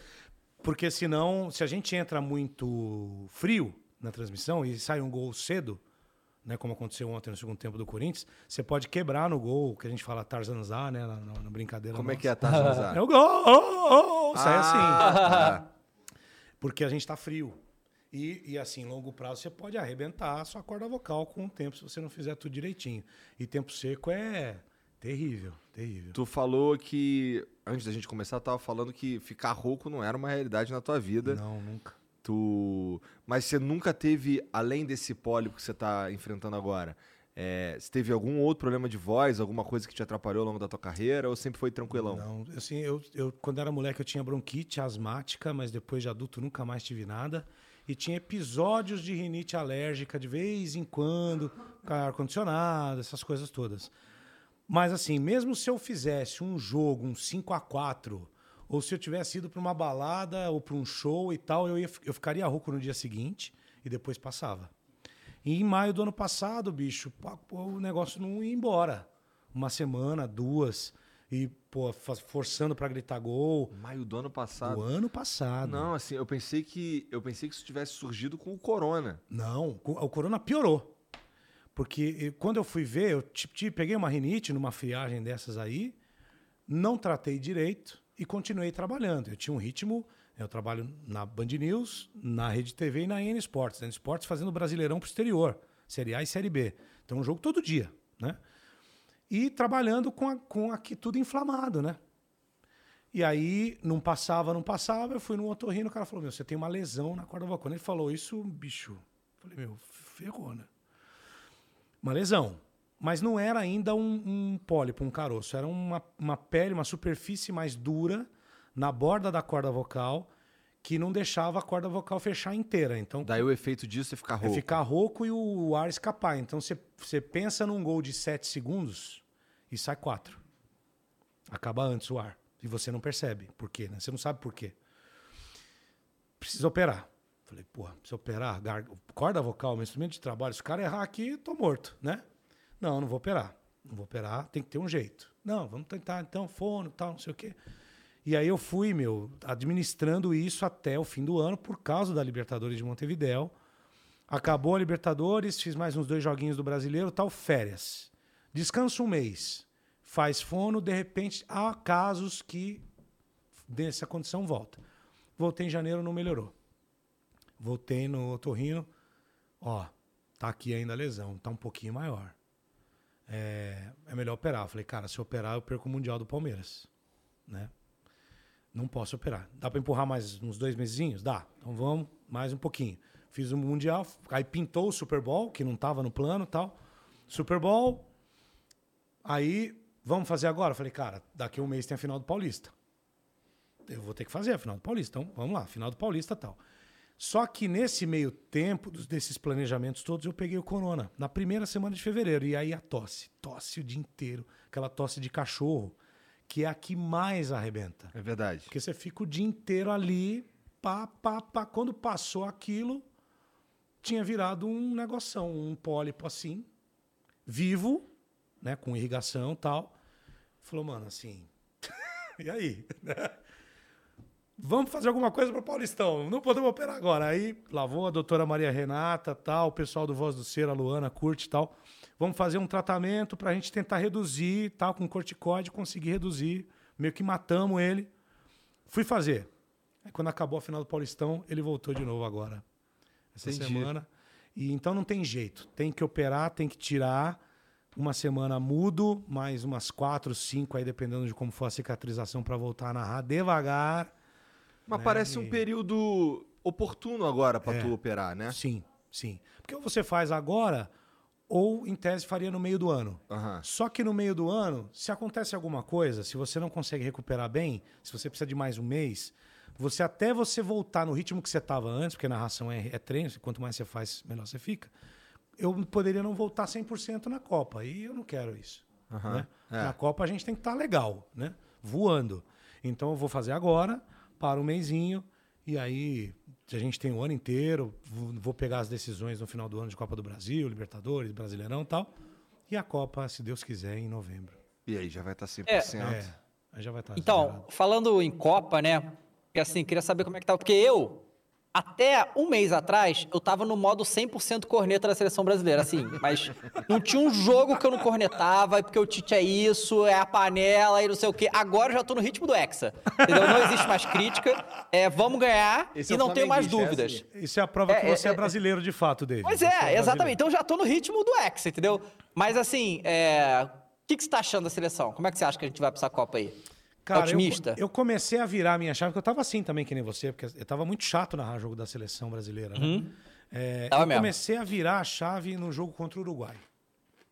O 4 Aquele 4 a 1? jogo- É. Porque o jeito que foi.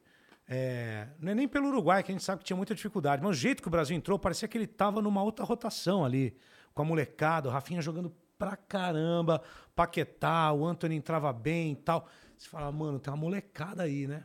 Uma molecada aí que pode mudar alguma coisa O time apesar... não é só Neymar. Não é só Neymar, que não tá legal e não é de hoje, né? Então, eu acho que o time melhorou coletivamente muito. Tem algumas questões, talvez tenha a lateral esquerda, também quem tem que olhar, é, mas talvez tenha ali o número 8, que eu, de repente, eu botaria o Bruno Guimarães para jogar no lugar do Fred, mas é discutível, é opinião e tal. Mas o time pegou um conjunto que me deixa mais feliz de ver jogar. Que é aquilo que nós estamos falando no começo do, do episódio, né? Assim, o brasileiro olha pro time hoje e fala, porra, olha aí, ó, é isso aí, caralho, entendeu? É isso que eu quero Concordo, ver. concordo. Não é essas toca, toca, toca, toca, toca, toca, que você pode chamar do jogo que você quiser, de posição, não sei o que, mas eu não gosto de ver. Não é legal. Ganhando ou perdendo não é legal. O Brasil fez um resultado animal, mas não encantava ninguém. E esse finalzinho tá bacana. Eu acho que a gente vai ter um período com poucos jogos que não é legal. Porque vai ter. Eu, eu, se eu fosse o Tite, eu marcaria um amistoso com o Palmeiras, te juro por Deus. Verdade, porque ele vai pegar um time que é a Suíça que se defende bem pra caramba. Ele vai precisar treinar isso com alguém. Ele não vai ter outra seleção pra treinar na Europa. Ninguém vai querer jogar É. com a gente. Marca um amistoso à Vera com o Palmeiras aqui. Bota lá no Allianz Parque, 40 mil lá e vamos ver Brasil e Palmeiras. Seria um puto evento. Seria mesmo. Eu Né? assistiria isso Tranquilamente. felizão. É. Não, tranquilamente. seria, mas aí que tá, né? O nosso calendário é tão bizarro que no Palmeiras não deve ter É. Espaço pra detalhe, isso, né, que a né? seleção brasileira é da CBF, veja só. Eles não conseguem arrumar. Eles não conseguem arrumar uma data, olha que curioso. Enfim, mas eu acho que o Brasil hoje, o futebol de seleção, ele tá bem igual, assim. Tirando a França, que tá um tantinho à frente, eu não vejo o Brasil muito diferente de Portugal, da Inglaterra. Não vejo, sinceramente, assim, não tem diferença que o Brasil... Vai jogar Brasil e Inglaterra, hoje o Brasil não é favorito? Não Podemos discutir. A gente fez uma, uma breve entrevista com o Tite. Na verdade, o Ale, a gente mandou as perguntas e, o- e o Ale fez uma breve entrevista com o Tite lá nesse tempo que ele estava no Catar. E teve uma. Acho que a última pergunta que o Ale fez foi sobre os times que ele ficou feliz de evitar, não é? Ele respondeu de bate-pronto, não foi?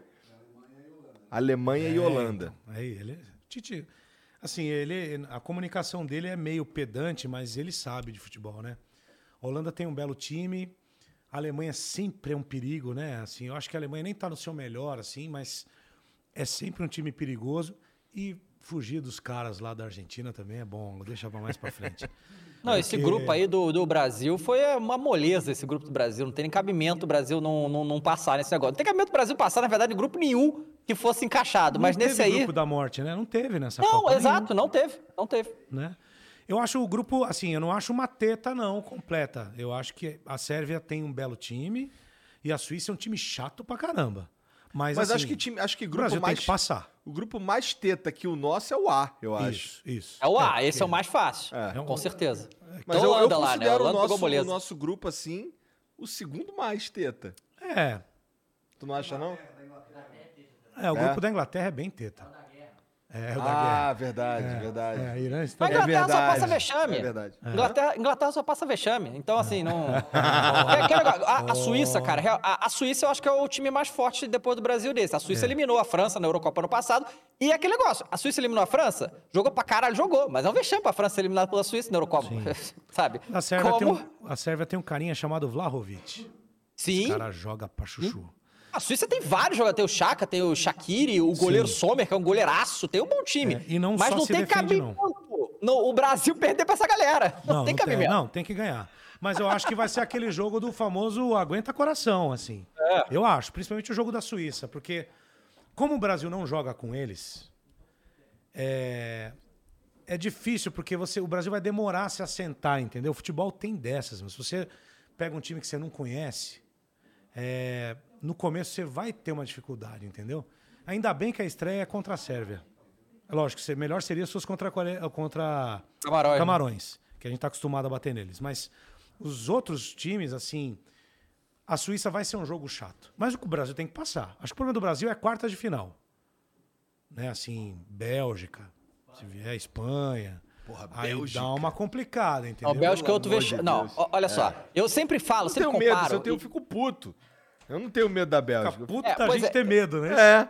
É, não, é, porque olha só, pra mim eu sempre faço analogia de 2002, né? Que o Brasil pegou a Bélgica nas oitavas. Ganhou roubado. O, Bra- o Brasil não jogou nada esse jogo, nada. ganhou roubado. O Marcos fez trocentas defesas e o, e o Brasil ganhou de 2 a 0 Exato. É, é- é assim que tem que ser acontecido. Não, a gente não pode admitir a seleção brasileira ser eliminada por Bélgica, cara. não pode um negócio desse. Sim. Meu E Deus. a Bélgica que quase foi eliminada pelo Japão no jogo seguinte. Sim! Se salvou nos 10 últimos segundos do lá, cara. É. Mas a Copa do Mundo, cara, eu brinco, eu brinco com a Copa do Brasil, eu falo que a Copa do Brasil é a Copa do capeta. Ah. Porque coisas acontecem na Copa do Brasil. O time pequeno ganha do grande toda hora, então. E a Copa do Mundo, ela tem dessas, cara, assim, principalmente do mata-mata pra frente, que você não tem outra chance. Tem emocional, tem uma série de coisas que eu acho que o Tite e esses caras já estão meio que escolados. Será? Porque é a mesma geração. Porque, assim, é, é, uma das perguntas que a gente fez para o Tite foi também relacionada a isso. Sobre é, como, é que, como, é que ele, como é que ele enxergava um time, um- uma galera, um, o grupo do Brasil, que, assim, muitos ali são jovens e nunca jogaram uma Copa. Sim. E eles precisam entrar no clima, né?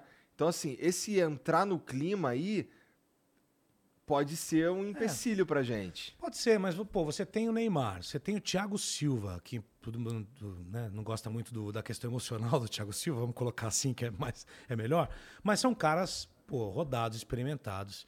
Você tem o Alisson que já disputou o final de Champions, que conhece muito bem esse ambiente.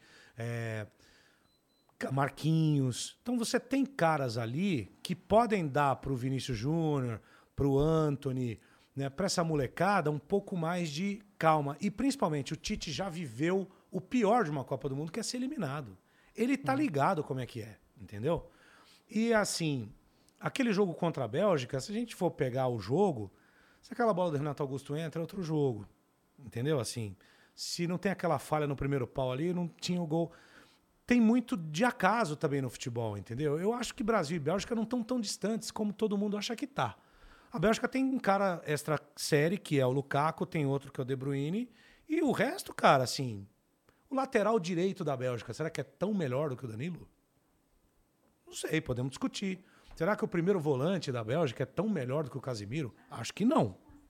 Então, assim, time com time dá jogo. E eu acho que essa coisa do tipo, meu Deus do céu, se eu não ganhar aqui, eu tô morto.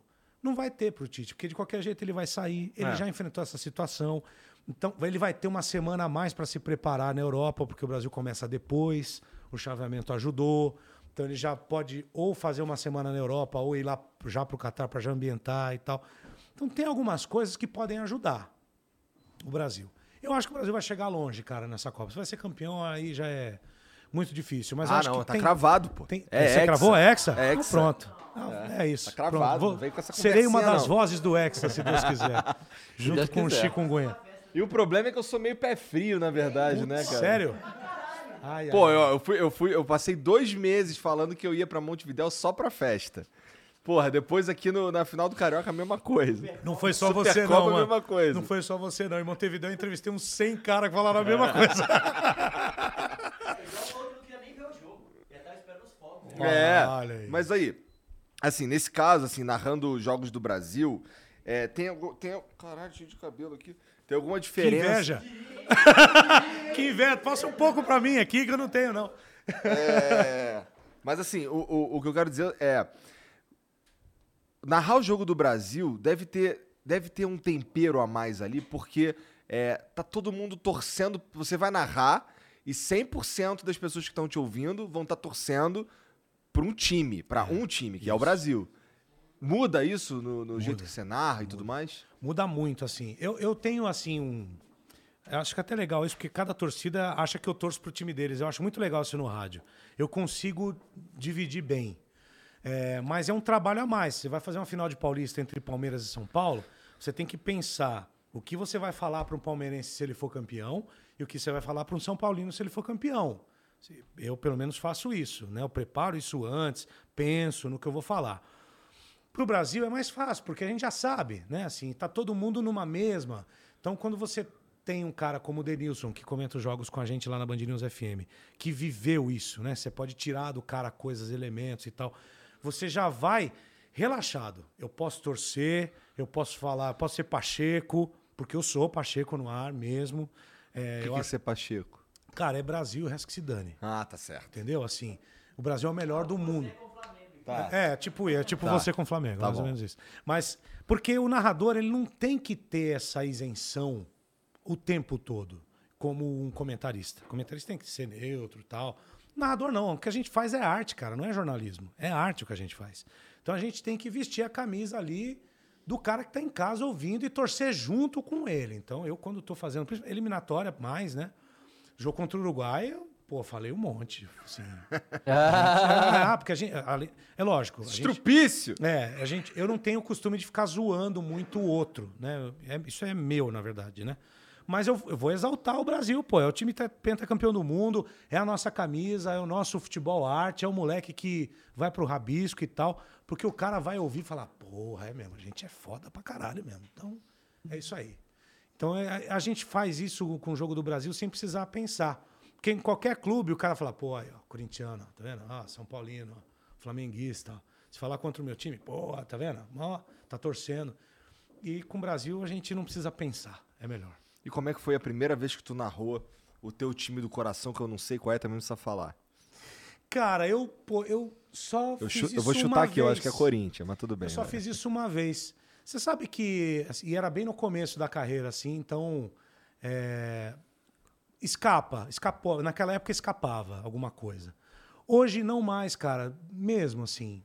Porque, pô, assim, se você me perguntar que time eu torço, quem, ouve, quem já ouviu minha história sabe que eu despertei a paixão pelo rádio vendo, indo no Pacaembu com meu pai para ver jogo do Corinthians. Eu via a campanha, o disco lá do Corinthians campeão de 90, eu ouvia. Foi ali que eu falei, meu, eu quero trabalhar nessa rádio desse disco com esse cara.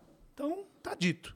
Só que isso não vai. Hoje em dia, eu tô com 43 anos, eu narro o jogo há quase 20, não entra mais, sacou? É, na- por exemplo, na semana de um Palmeiras e São Paulo, eu vou ali, eu fico ouvindo, eu vou lá, ouço o pó de porco, eu vou lá ouvir o Barolo. Eu quero saber o que, que esses caras sentem por ser São Paulinos e palmeirenses. Pra na, na- no gol do Veiga, lá em Montevidéu, eu vou ser palmeirense. No gol do Daverson, eu vou ser palmeirense. E no gol do Gabigol? No gol do Gabigol, você flamenguista. Então tá bom. Pra cacete. Entendeu? Porque é, esse é o nosso papel. E hoje, assim, a minha relação com o futebol. é, se, você, se eu tô em casa de folga, eu não vou ver jogo, meu. É mesmo? Não. Porque eu já trabalho vendo jogo todo dia. Narrando o jogo.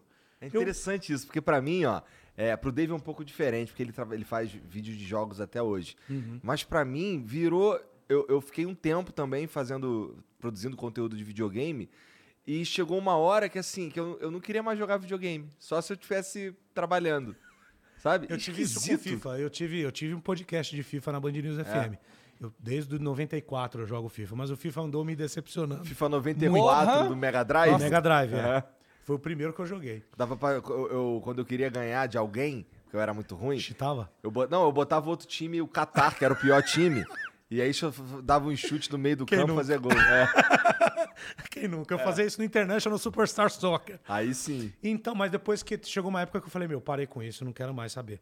Mas na minha folga, cara, eu vou sair com a minha esposa, eu vou visitar um amigo, eu vou, sei lá, ouvir música. é, Porque, bicho, o meu tempo já é tão curto e eu já trabalho tanto que se eu for parar pra torcer, pra assistir um jogo. Eu, olha, a última vez que eu fui no estádio como torcedor, Gustavo Neri jogava no Corinthians ainda. 2000 e quanto? Foi isso, né? Porque meu pai pediu, era dia dos pais e tal. Pô, vai lá. Aí eu fui, levei minha esposa, minha irmã, todo mundo. E nunca mais, cara. Porque a relação muda mesmo. O pessoal em casa não acredita. Mas é a verdade. Assim, é só ouvir no ar que a gente faz. Não tem, não tem segredo, não, mano. É, a minha, e até porque, assim, a minha relação com o futebol, ela não era com o jogo, ela era com o rádio. Então, se você me perguntar a escalação dos times dos anos 90, eu não vou saber te dizer. Mas eu sei que na Rádio Globo narravam Oswaldo Maciel, Oscar Ulisses, Luiz Roberto Vanderlei Ribeiro. Quem comentava era o Luiz Augusto Maltoni e o Morsa, o Paulo Roberto Martins. Zé Calil, Carlos Lima, Osmar Garrafa e Romeu César eram os repórteres. Domingos Senhora, Machado. Domingos Machado. Ai, meu Deus, quem era o outro plantão esportivo? Acabei esquecendo o outro, mas eu sabia. E na, na Jovem Pan era o Zé Silvério, o Nilson César, o José Carlos Guedes era o terceiro narrador. Na Bandeirantes era o Fiore, o Éder Luiz e o Dirceu Maravilha. Essas eram as escalações da minha vida, porque eu passava o dia ouvindo esses caras. Então, eu não sou um amante do futebol, eu sou um amante do futebol no rádio. Isso eu amo pra cacete até hoje. Entendeu? Então eu não tenho essa ligação clubística assim. Eu ia ver jogo do Corinthians com meu pai, porque era a hora, porque meu pai também trabalhava pra cacete, que nem eu trabalho hoje, era a única hora que eu tinha pra ficar com meu pai. a única coisa que eu podia falar com meu pai era sobre o futebol, o Corinthians. É assim até hoje. É, eu chego na casa deles lá, eu não falo, oi pai, tudo bem? Eu falei, aí Corinthians. É, é isso. Porque é o que nos liga, entendeu? Mas assim, ah, você torce pro Corinthians. Eu, assim, eu não tive ainda a experiência de narrar uma final né, com, com o time. Mas para mim vai ser a mesma coisa, porque o evento tá ali com o microfone de uma rádio como a Band News FM supera o fato do Corinthians estar em campo. Supera de fato. Assim, eu, durante toda. Porque assim, eu sou formado em administração, né? O Igor é formado em letras, né? A gente tem nada a ver a nossa origem com isso aqui. E eu, na minha carreira aqui na internet, eu transformei as minhas paixões no meu trabalho, né? Que é videogame e, é, e futebol Flamengo, né? E, mas nesses, é, nessa Futebol década Flamengo, toda, eu sei. Oi? Futebol Flamengo. FF. É, não, claro. Futebol exato, Flamengo. futebol Flamengo.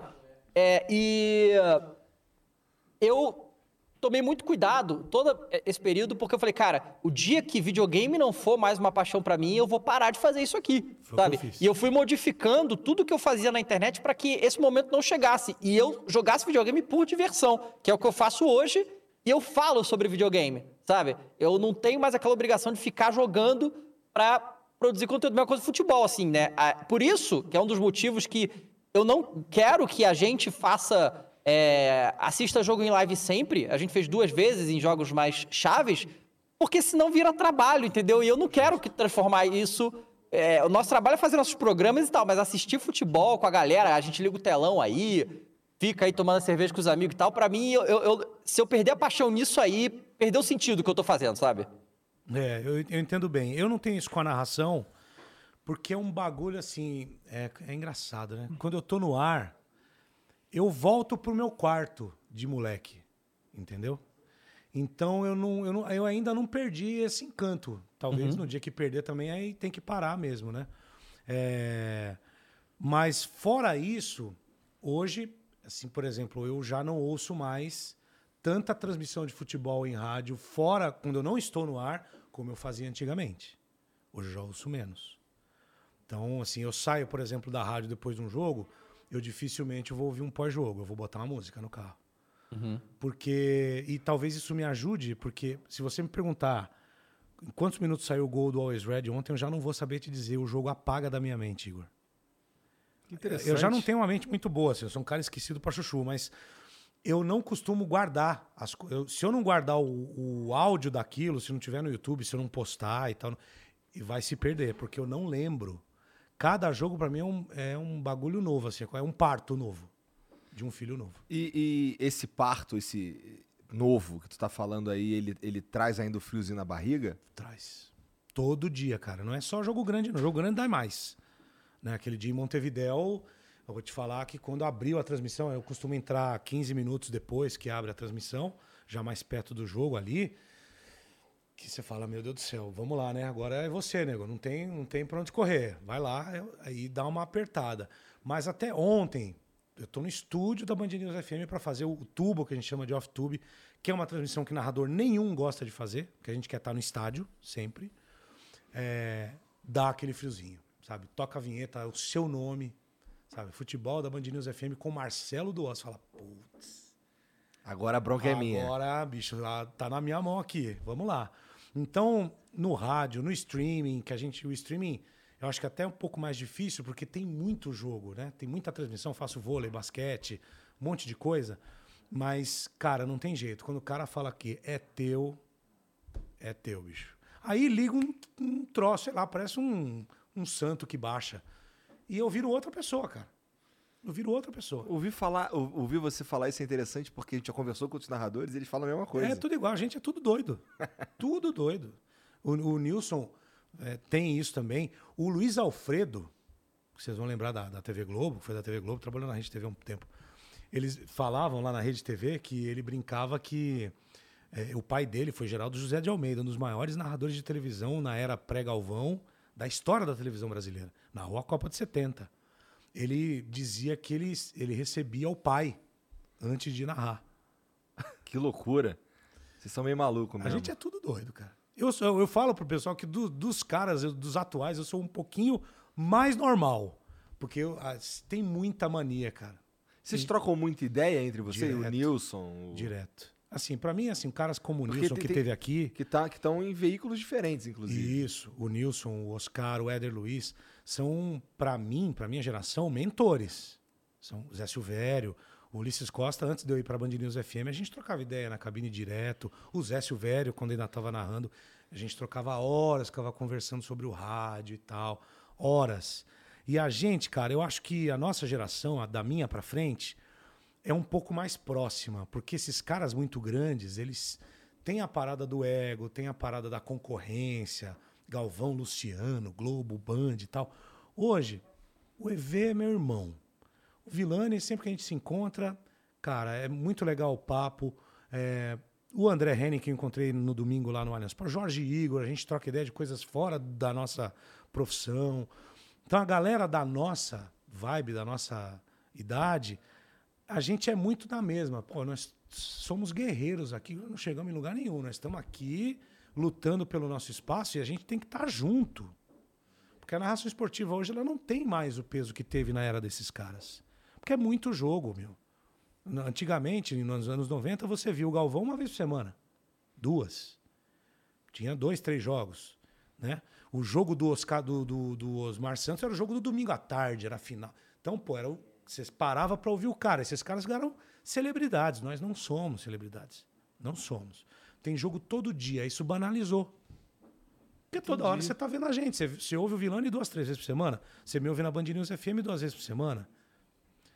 E a maioria dos narradores tem isso. O EV você vai ouvir no basquete hoje, você vai ver, ele narra qualquer coisa também. Então, se tem um vôlei, ele faz. Vai ver no, no, no Premiere no domingo. Então, as nossas vozes, elas estão o tempo todo aí. Ou na televisão, ou aqui, ou no celular do cara no Instagram. Então, a gente virou meio carne de vaca. Até por isso, hoje, a gente talvez não chegue a ganhar o que esses caras ganham financeiramente. Eu acredito nisso. Então, se a gente não estiver junto, não tem motivo pra gente ficar brigando. Raramente você vê treta entre narradores hoje em dia. Raramente. E assim, a- é, com, com essa profissão de narrador, tu, tirando o, o estrupício lá, tu já se indispôs com os jogadores? Como é que é a relação com o futebol dentro do campo para um narrador? Ah, muito distante. É? Porque, como narrador, hoje em dia, principalmente, tem assessoria de imprensa e tal. Quando eu trabalhava no Terra, eu entrevistava, às vezes, um ou outro, porque a gente tinha um programa diário de entrevistas lá e esses caras iam lá, na época do Luiz Fabiano e tal. Eu entrevistei bastante esses caras. Mas hoje, cara, eu acho assim: existe um anteparo entre nós e eles, que é a assessoria de imprensa. Nós não temos acesso a eles.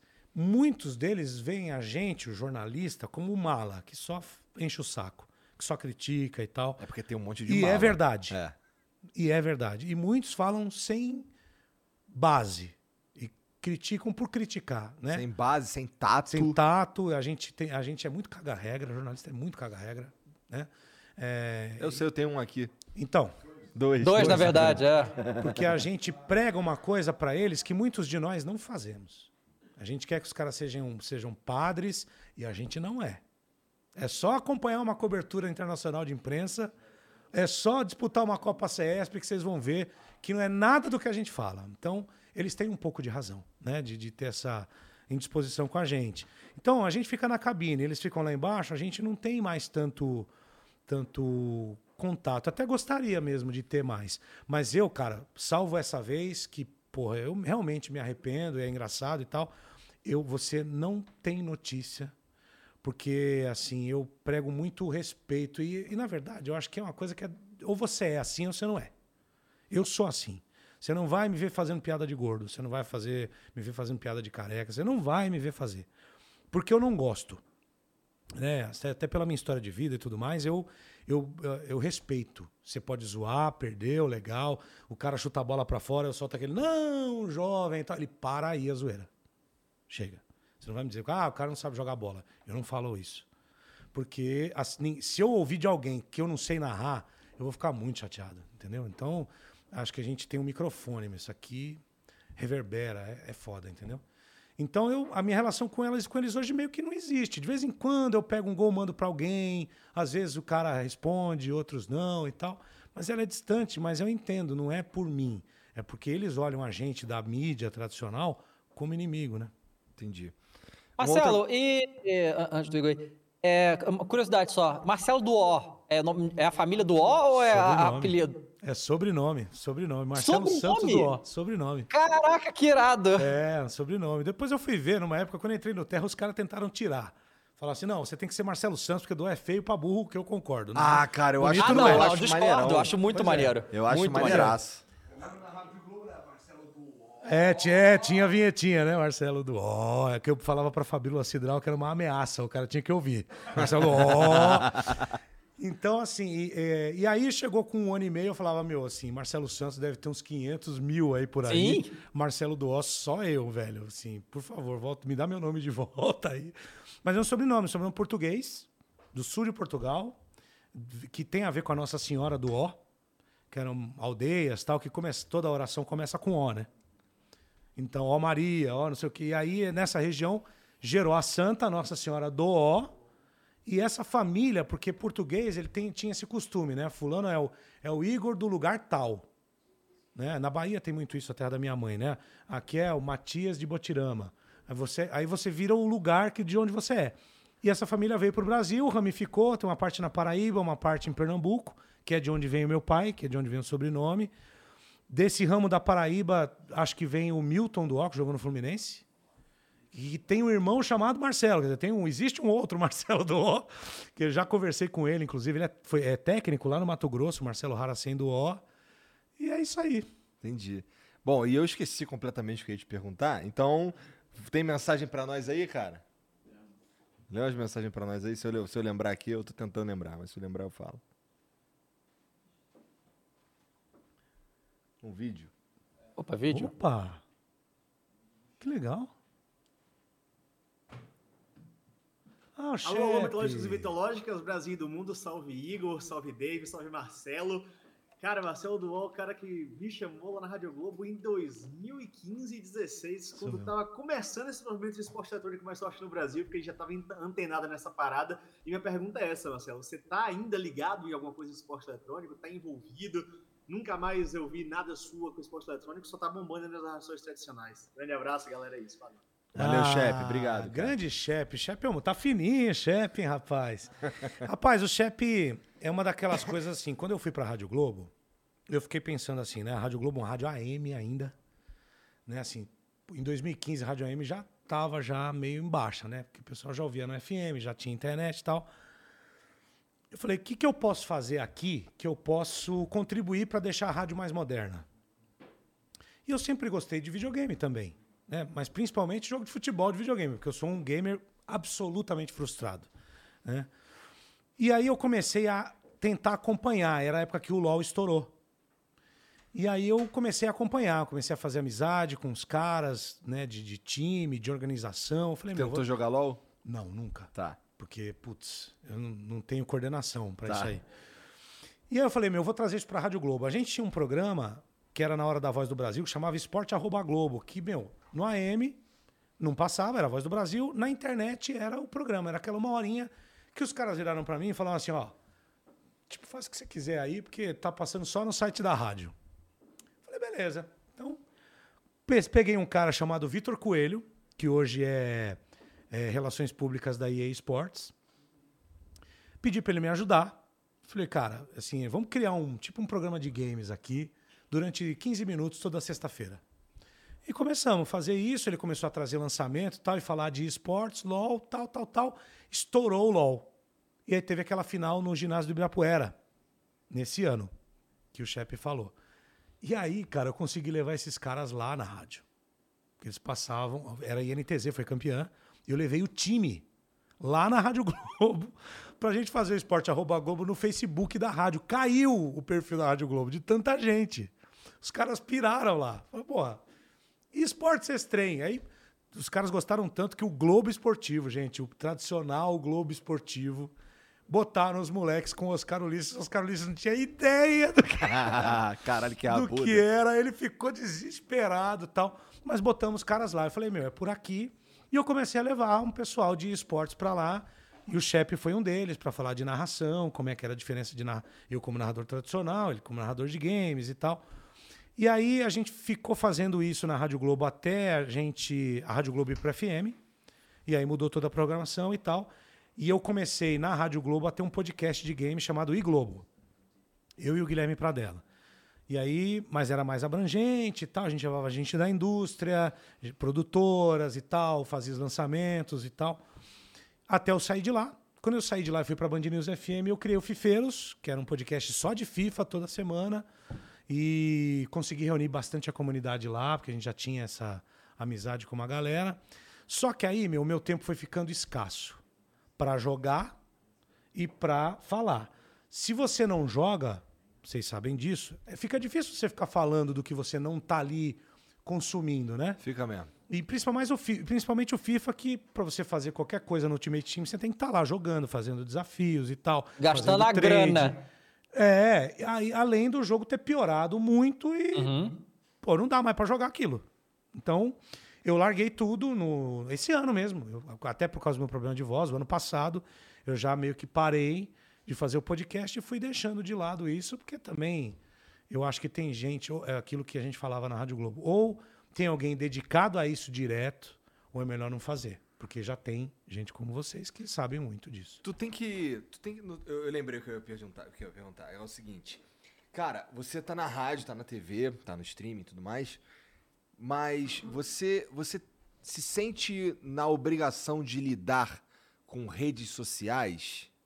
Sim. Sim. Porque assim, eu. Se, se, se eu fosse você e eu tivesse. Assim, eu tô na TV, tô no rádio. Eu abandonaria essa porra. entendeu? Como é que é a tua relação com o Twitter, vai? Cara, o Twitter é o meu grande desafio. Um abraço, Diogo Arraes, meu mentor, meu amigo que puxa a minha orelha direto por causa dele. É, rede social é uma coisa assim, cara. Eu, eu acho que hoje a gente não pode ser só um narrador de futebol. Porque a narração em si, ela está mudando, os canais estão mudando, então cada vez mais canais como o de vocês têm acesso a direitos de transmissão.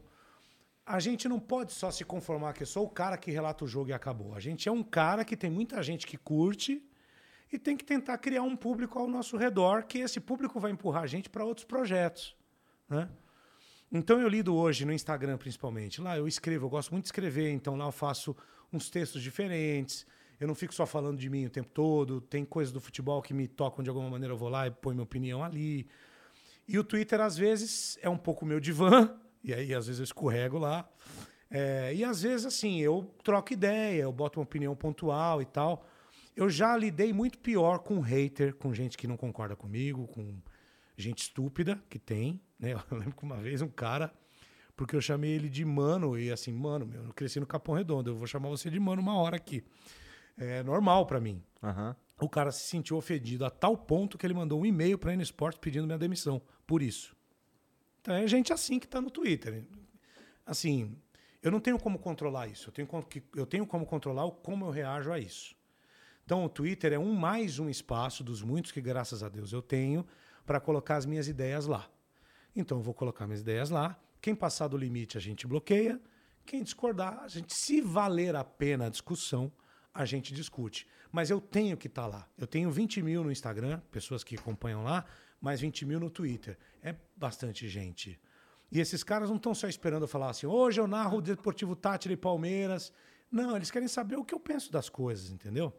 Então, eu, eu poderia mesmo sentar em cima do que eu tenho hoje e falar, beleza, mas, cara, e daqui e lá na frente? Eu não sei. Quando eu, quando eu fui pro Terra, eu não tinha ideia que o streaming ia virar isso. Mas eu queria estar à frente. Né? E hoje, pô, já fiz NBB, eu fiz o Paulistão Play agora, eu fiz da Zona, eu fiz um monte de coisa, porque lá atrás eu apostei no novo.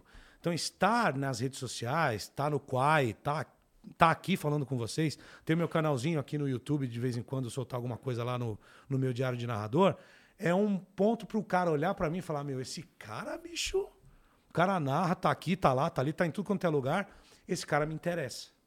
Então, profissionalmente, para mim, é importante. De vez em quando a gente toma um antiácido para passar. Uma coisa Tá, é.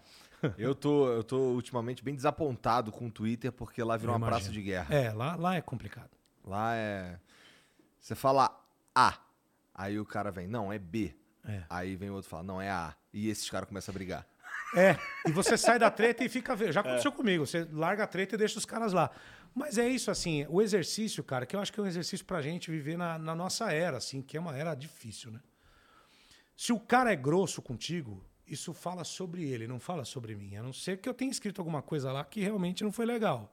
E aí você vai lá e se desculpa. Se não, mano, deixa o pau cantar, igual briga de campo. Deixa o pau cantar e fica lá olhando. O que a gente pode fazer? É. Porque se você sai de lá, quem perde espaço é você. Aí um cara do mal vai assumir o teu posto e vai ocupar aquele espaço melhor do que você. Então a gente precisa estar lá. Senão, você vai ficar um bando de babaca lá. Pronto, ganhou uma injeção de vontade de estar no Twitter, então. Obrigado, Marcelo. Yes, caçapa. Lê outra pra nós aí, Mumu, por É, favor. o Ale mandou. Salve, salve família. Marcelo, muito legal saber mais detalhes da sua história e que temos vários amigos em comum. Opa. Mas agora eu te pergunto na lata: o que é mais legal narrar? Copa ou Olimpíada? E qual foi o evento mais emocionante que você narrou? Um abraço. Pô, valeu, Ale. É verdade, tem muita gente que a gente que se conhece, né? Eu, eu, cara, eu acho a Olimpíada como narrador melhor. Mas é, não é melhor, maior. Eu já tive numa em Londres, foi uma experiência mais legal da minha vida profissional. É, não narrei nada, mas estive lá como repórter e tal, e narrei 2008, narrei 2016 na, na CBN, no rádio, na Olimpíada no rádio, narrei judô no rádio. Caraca. A medalha da, da Rafaela Silva eu narrei na, na rádio CBN. É, Então, assim, é um evento que é o evento da humanidade, entendeu? Porque quando você tá lá e vê, tem gente de tudo quanto é buraco, de tudo quanto é esporte, todo mundo junto, tirando onda. Você fala, porra, a humanidade é maneira, meu, não é essa merda que a gente tá vendo aqui. Então a Olimpíada. Não é o tem- Twitter, né? Não é o Twitter, né? A Olimpíada não é o Twitter. Então, como evento, eu acho muito maior, assim. É, é, a outra pergunta que ele fez? Ah, o evento mais emocionante. Cara, assim, pra mim foi, foi essa Libertadores de Montevideo, assim, porque representou uma vitória pessoal de um cara que é filho de nordestinos, de um pai que trabalhou 47 anos no Colégio Rio Branco, que fez família lá, minha, conheceu minha mãe lá e que a gente estudou lá de bolsista, que cresceu na periferia e que estava narrando uma final de Libertadores entre Flamengo e Palmeiras numa das maiores rádios do Brasil, velho. Quantos conseguiram, Verdade. né? Quantos que estão lá no Capão, que cresceram comigo e estão lá e não conseguiram passar da ponte pra cá, como fala o Mano Brown, né? É, é um feito, velho, que eu fiz, entendeu? Eu tenho consciência disso. Lógico que eu estudei no Rio Branco, isso me abriu portas, uma oportunidade que eles não têm, e essa foi a sorte da minha vida. Mas, cara, de 96, quando eu saí no Rio Branco, até dezembro do ano passado, tem toda uma trajetória que eu fiz, que eu briguei. Né? A minha esposa sabe, de, de- desses anos todos, 20, ela esteve comigo, está comigo. E ela viu os perrengues, entendeu? E tá lá e chegar, e depois que terminou aquilo tudo, e falar, porra, lá na Band, o gol que tá rolando do Daverson na Band aberta é o meu. Porra, é foda, né? É. Foda. Então, esse evento, quando, quando acabou, eu falei, porra, cheguei, moleque. Só podia ser o segundo gol do Gabigol, né? Não o gol do Daverson, né? Aí É. Pois que é é, triste. velho. Porra.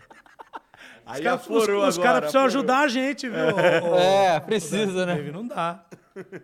Bom, Marcelo, pô, muito obrigado por vir trocar essa ideia com a gente, cara. tem Ah, tem mais Tem uma? mais? Então lê aí. É, Opa, tem o mais? Matheus mandou. Fala, Marcelo, como foi pra você ir pra Rede TV e narrar o futebol em TV aberta?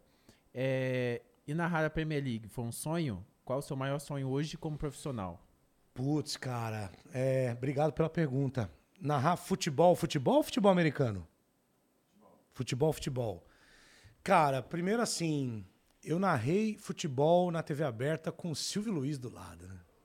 É outra, é outra coisa que você fala, meu, não é possível que eu consegui, né? É, que aliás é um professor querido, cara maravilhoso. Narrar futebol e narrar Premier League na TV aberta foi outra daquelas coisas que eu tava na CBN numa, numa quinta-feira, olha, tem jogo sábado, tá? Wolverhampton e tal, você vai, e Everton, você vai fazer. Você fala, puta que pariu, e agora, né? Meu Deus do céu, negócio gigante. Pô, narrar futebol é animal na TV aberta, deu uma visibilidade pra mim, importante, né? Virei matéria no UOL, tal, né? É, concorri a prêmio de melhor narrador. É muito bacana, foi um desafio por fazer essa tradução pra galera que não tem acesso à TV a cabo e não acompanha o futebol europeu, né? Foi uma temporada muito de muito aprendizado pra mim. E, cara, é um dos maiores campeonatos que eu já narrei na minha vida, né? Eu narrei Champions, mas na TV a cabo, mas. Pô, Premier League na TV aberta É outra parada. é outra parada. E sonho, velho. Sonho pra mim é narrar o Brasil campeão do mundo. Né? Não sei Ah, se eu então vou esse ano, tá resolvido. Esse ano, Tá né? resolvido. Vamos ver. realiza. Pronto. Vamos ver se a gente não. Ainda mais lá. É. Né? Assim, narrando lá, vendo de perto no estádio, é um bagulho. Vamos ver, tomara que dê certo. Eu acho que tu vai Tomara. trazer sorte pra gente, cara. Tomara. Muito obrigado, Marcelo. Fala Obrigado, Marcelo. Fala tuas, tuas redes sociais aí, pô, pra galera seguir. Pô, Marcelo Narrador, porque Marcelo do O, o cara vai escrever com U, com dois O e, e sem acento. Então eu criei esse nick Marcelo Narrador pra tudo: Instagram, Twitter, putz, TikTok, que eu nunca uso, mas tá lá o perfil. É, tem um canal aqui no YouTube que é o Diário de Narrador, que eu falo um pouquinho dessa arte da gente, de narrar jogo e tal. Mas principalmente Marcelo Narrador no Twitter, no Instagram. Pode seguir a gente lá que eu respondo todo mundo. Legal. Tu assina a nossa camisa aqui, tudo que. Com o maior prazer, uma Tá. honra. Cara, mas mais Tô uma muito vez. chique. Muito obrigado pela moral, obrigado por vir aí de verdade. É... Ô, David, tu quer falar mais alguma coisa? Não, não, só agradecer mesmo, obrigado, foi muito legal e espero estar de volta em breve aí que eu não tô aguentando mais ficar aqui. Eu sei, eu sei o que você está passando, meu companheiro. Vai passar logo. Eu que agradeço, para mim é uma honra. Vocês são o novo e tá no novo é, é do caralho. E eu tenho certeza que, meu, vocês vão estourar ainda mais do que já estouram, porque vocês merecem. O trabalho é muito sério, muito legal. A estrutura aqui é fodida. Deu show, deu show. Parabéns por tudo. Valeu, cara. Valeu. Valeu, É, cara. vocês aí que assistiram, obrigado pela moral também. Espero que tenham curtido. Não esquece, entra lá na, na nv99.com.br barra Flow Esporte Clube, dá uma passeada por lá, eu sei que você vai gostar, tá bom? Tá em beta ainda, mas a gente tá fazendo um trabalho ali com bastante carinho. Não esquece de seguir a gente nas redes sociais também, tá tudo aqui na descrição. E a gente se vê amanhã. Amanhã. Amanhã com o Barolo. Amanhã tem o Barolo. Manda um abraço pra ele. Tá. E é isso. Um beijo pra vocês. Tchau. Mary redeemed a $50,000 cash prize playing Chumba Casino this year. I was only playing for fun, so winning this was a dream come true. Chumba Casino is America's number one social casino experience. It's serious fun. With over 80 casino style games to choose from, you too could win life changing amounts of cash. Be like Mary. Log on to chumbacasino.com and give them a whirl. That's chumbacasino.com. No purchase necessary, void or prohibited by law. 18 plus. Terms and conditions apply. See website for details. The voice in the preceding commercial was not the actual voice of a winner. Lucky Land Casino asking people what's the weirdest place you've gotten lucky? Lucky? In line at the deli, I guess? Haha, in my dentist's office. More than once, actually. Do I have to say? Yes, you do. In the car before my kids' PTA meeting. Really? Yes. Excuse me, what's the weirdest place you've gotten lucky? I never win and tell. Well, there you have it. You can get lucky anywhere playing at LuckyLandSlots.com. Play for free right now. Are you feeling lucky? No purchase necessary. Void where prohibited by law. 18 plus. Terms and conditions apply. See website for details.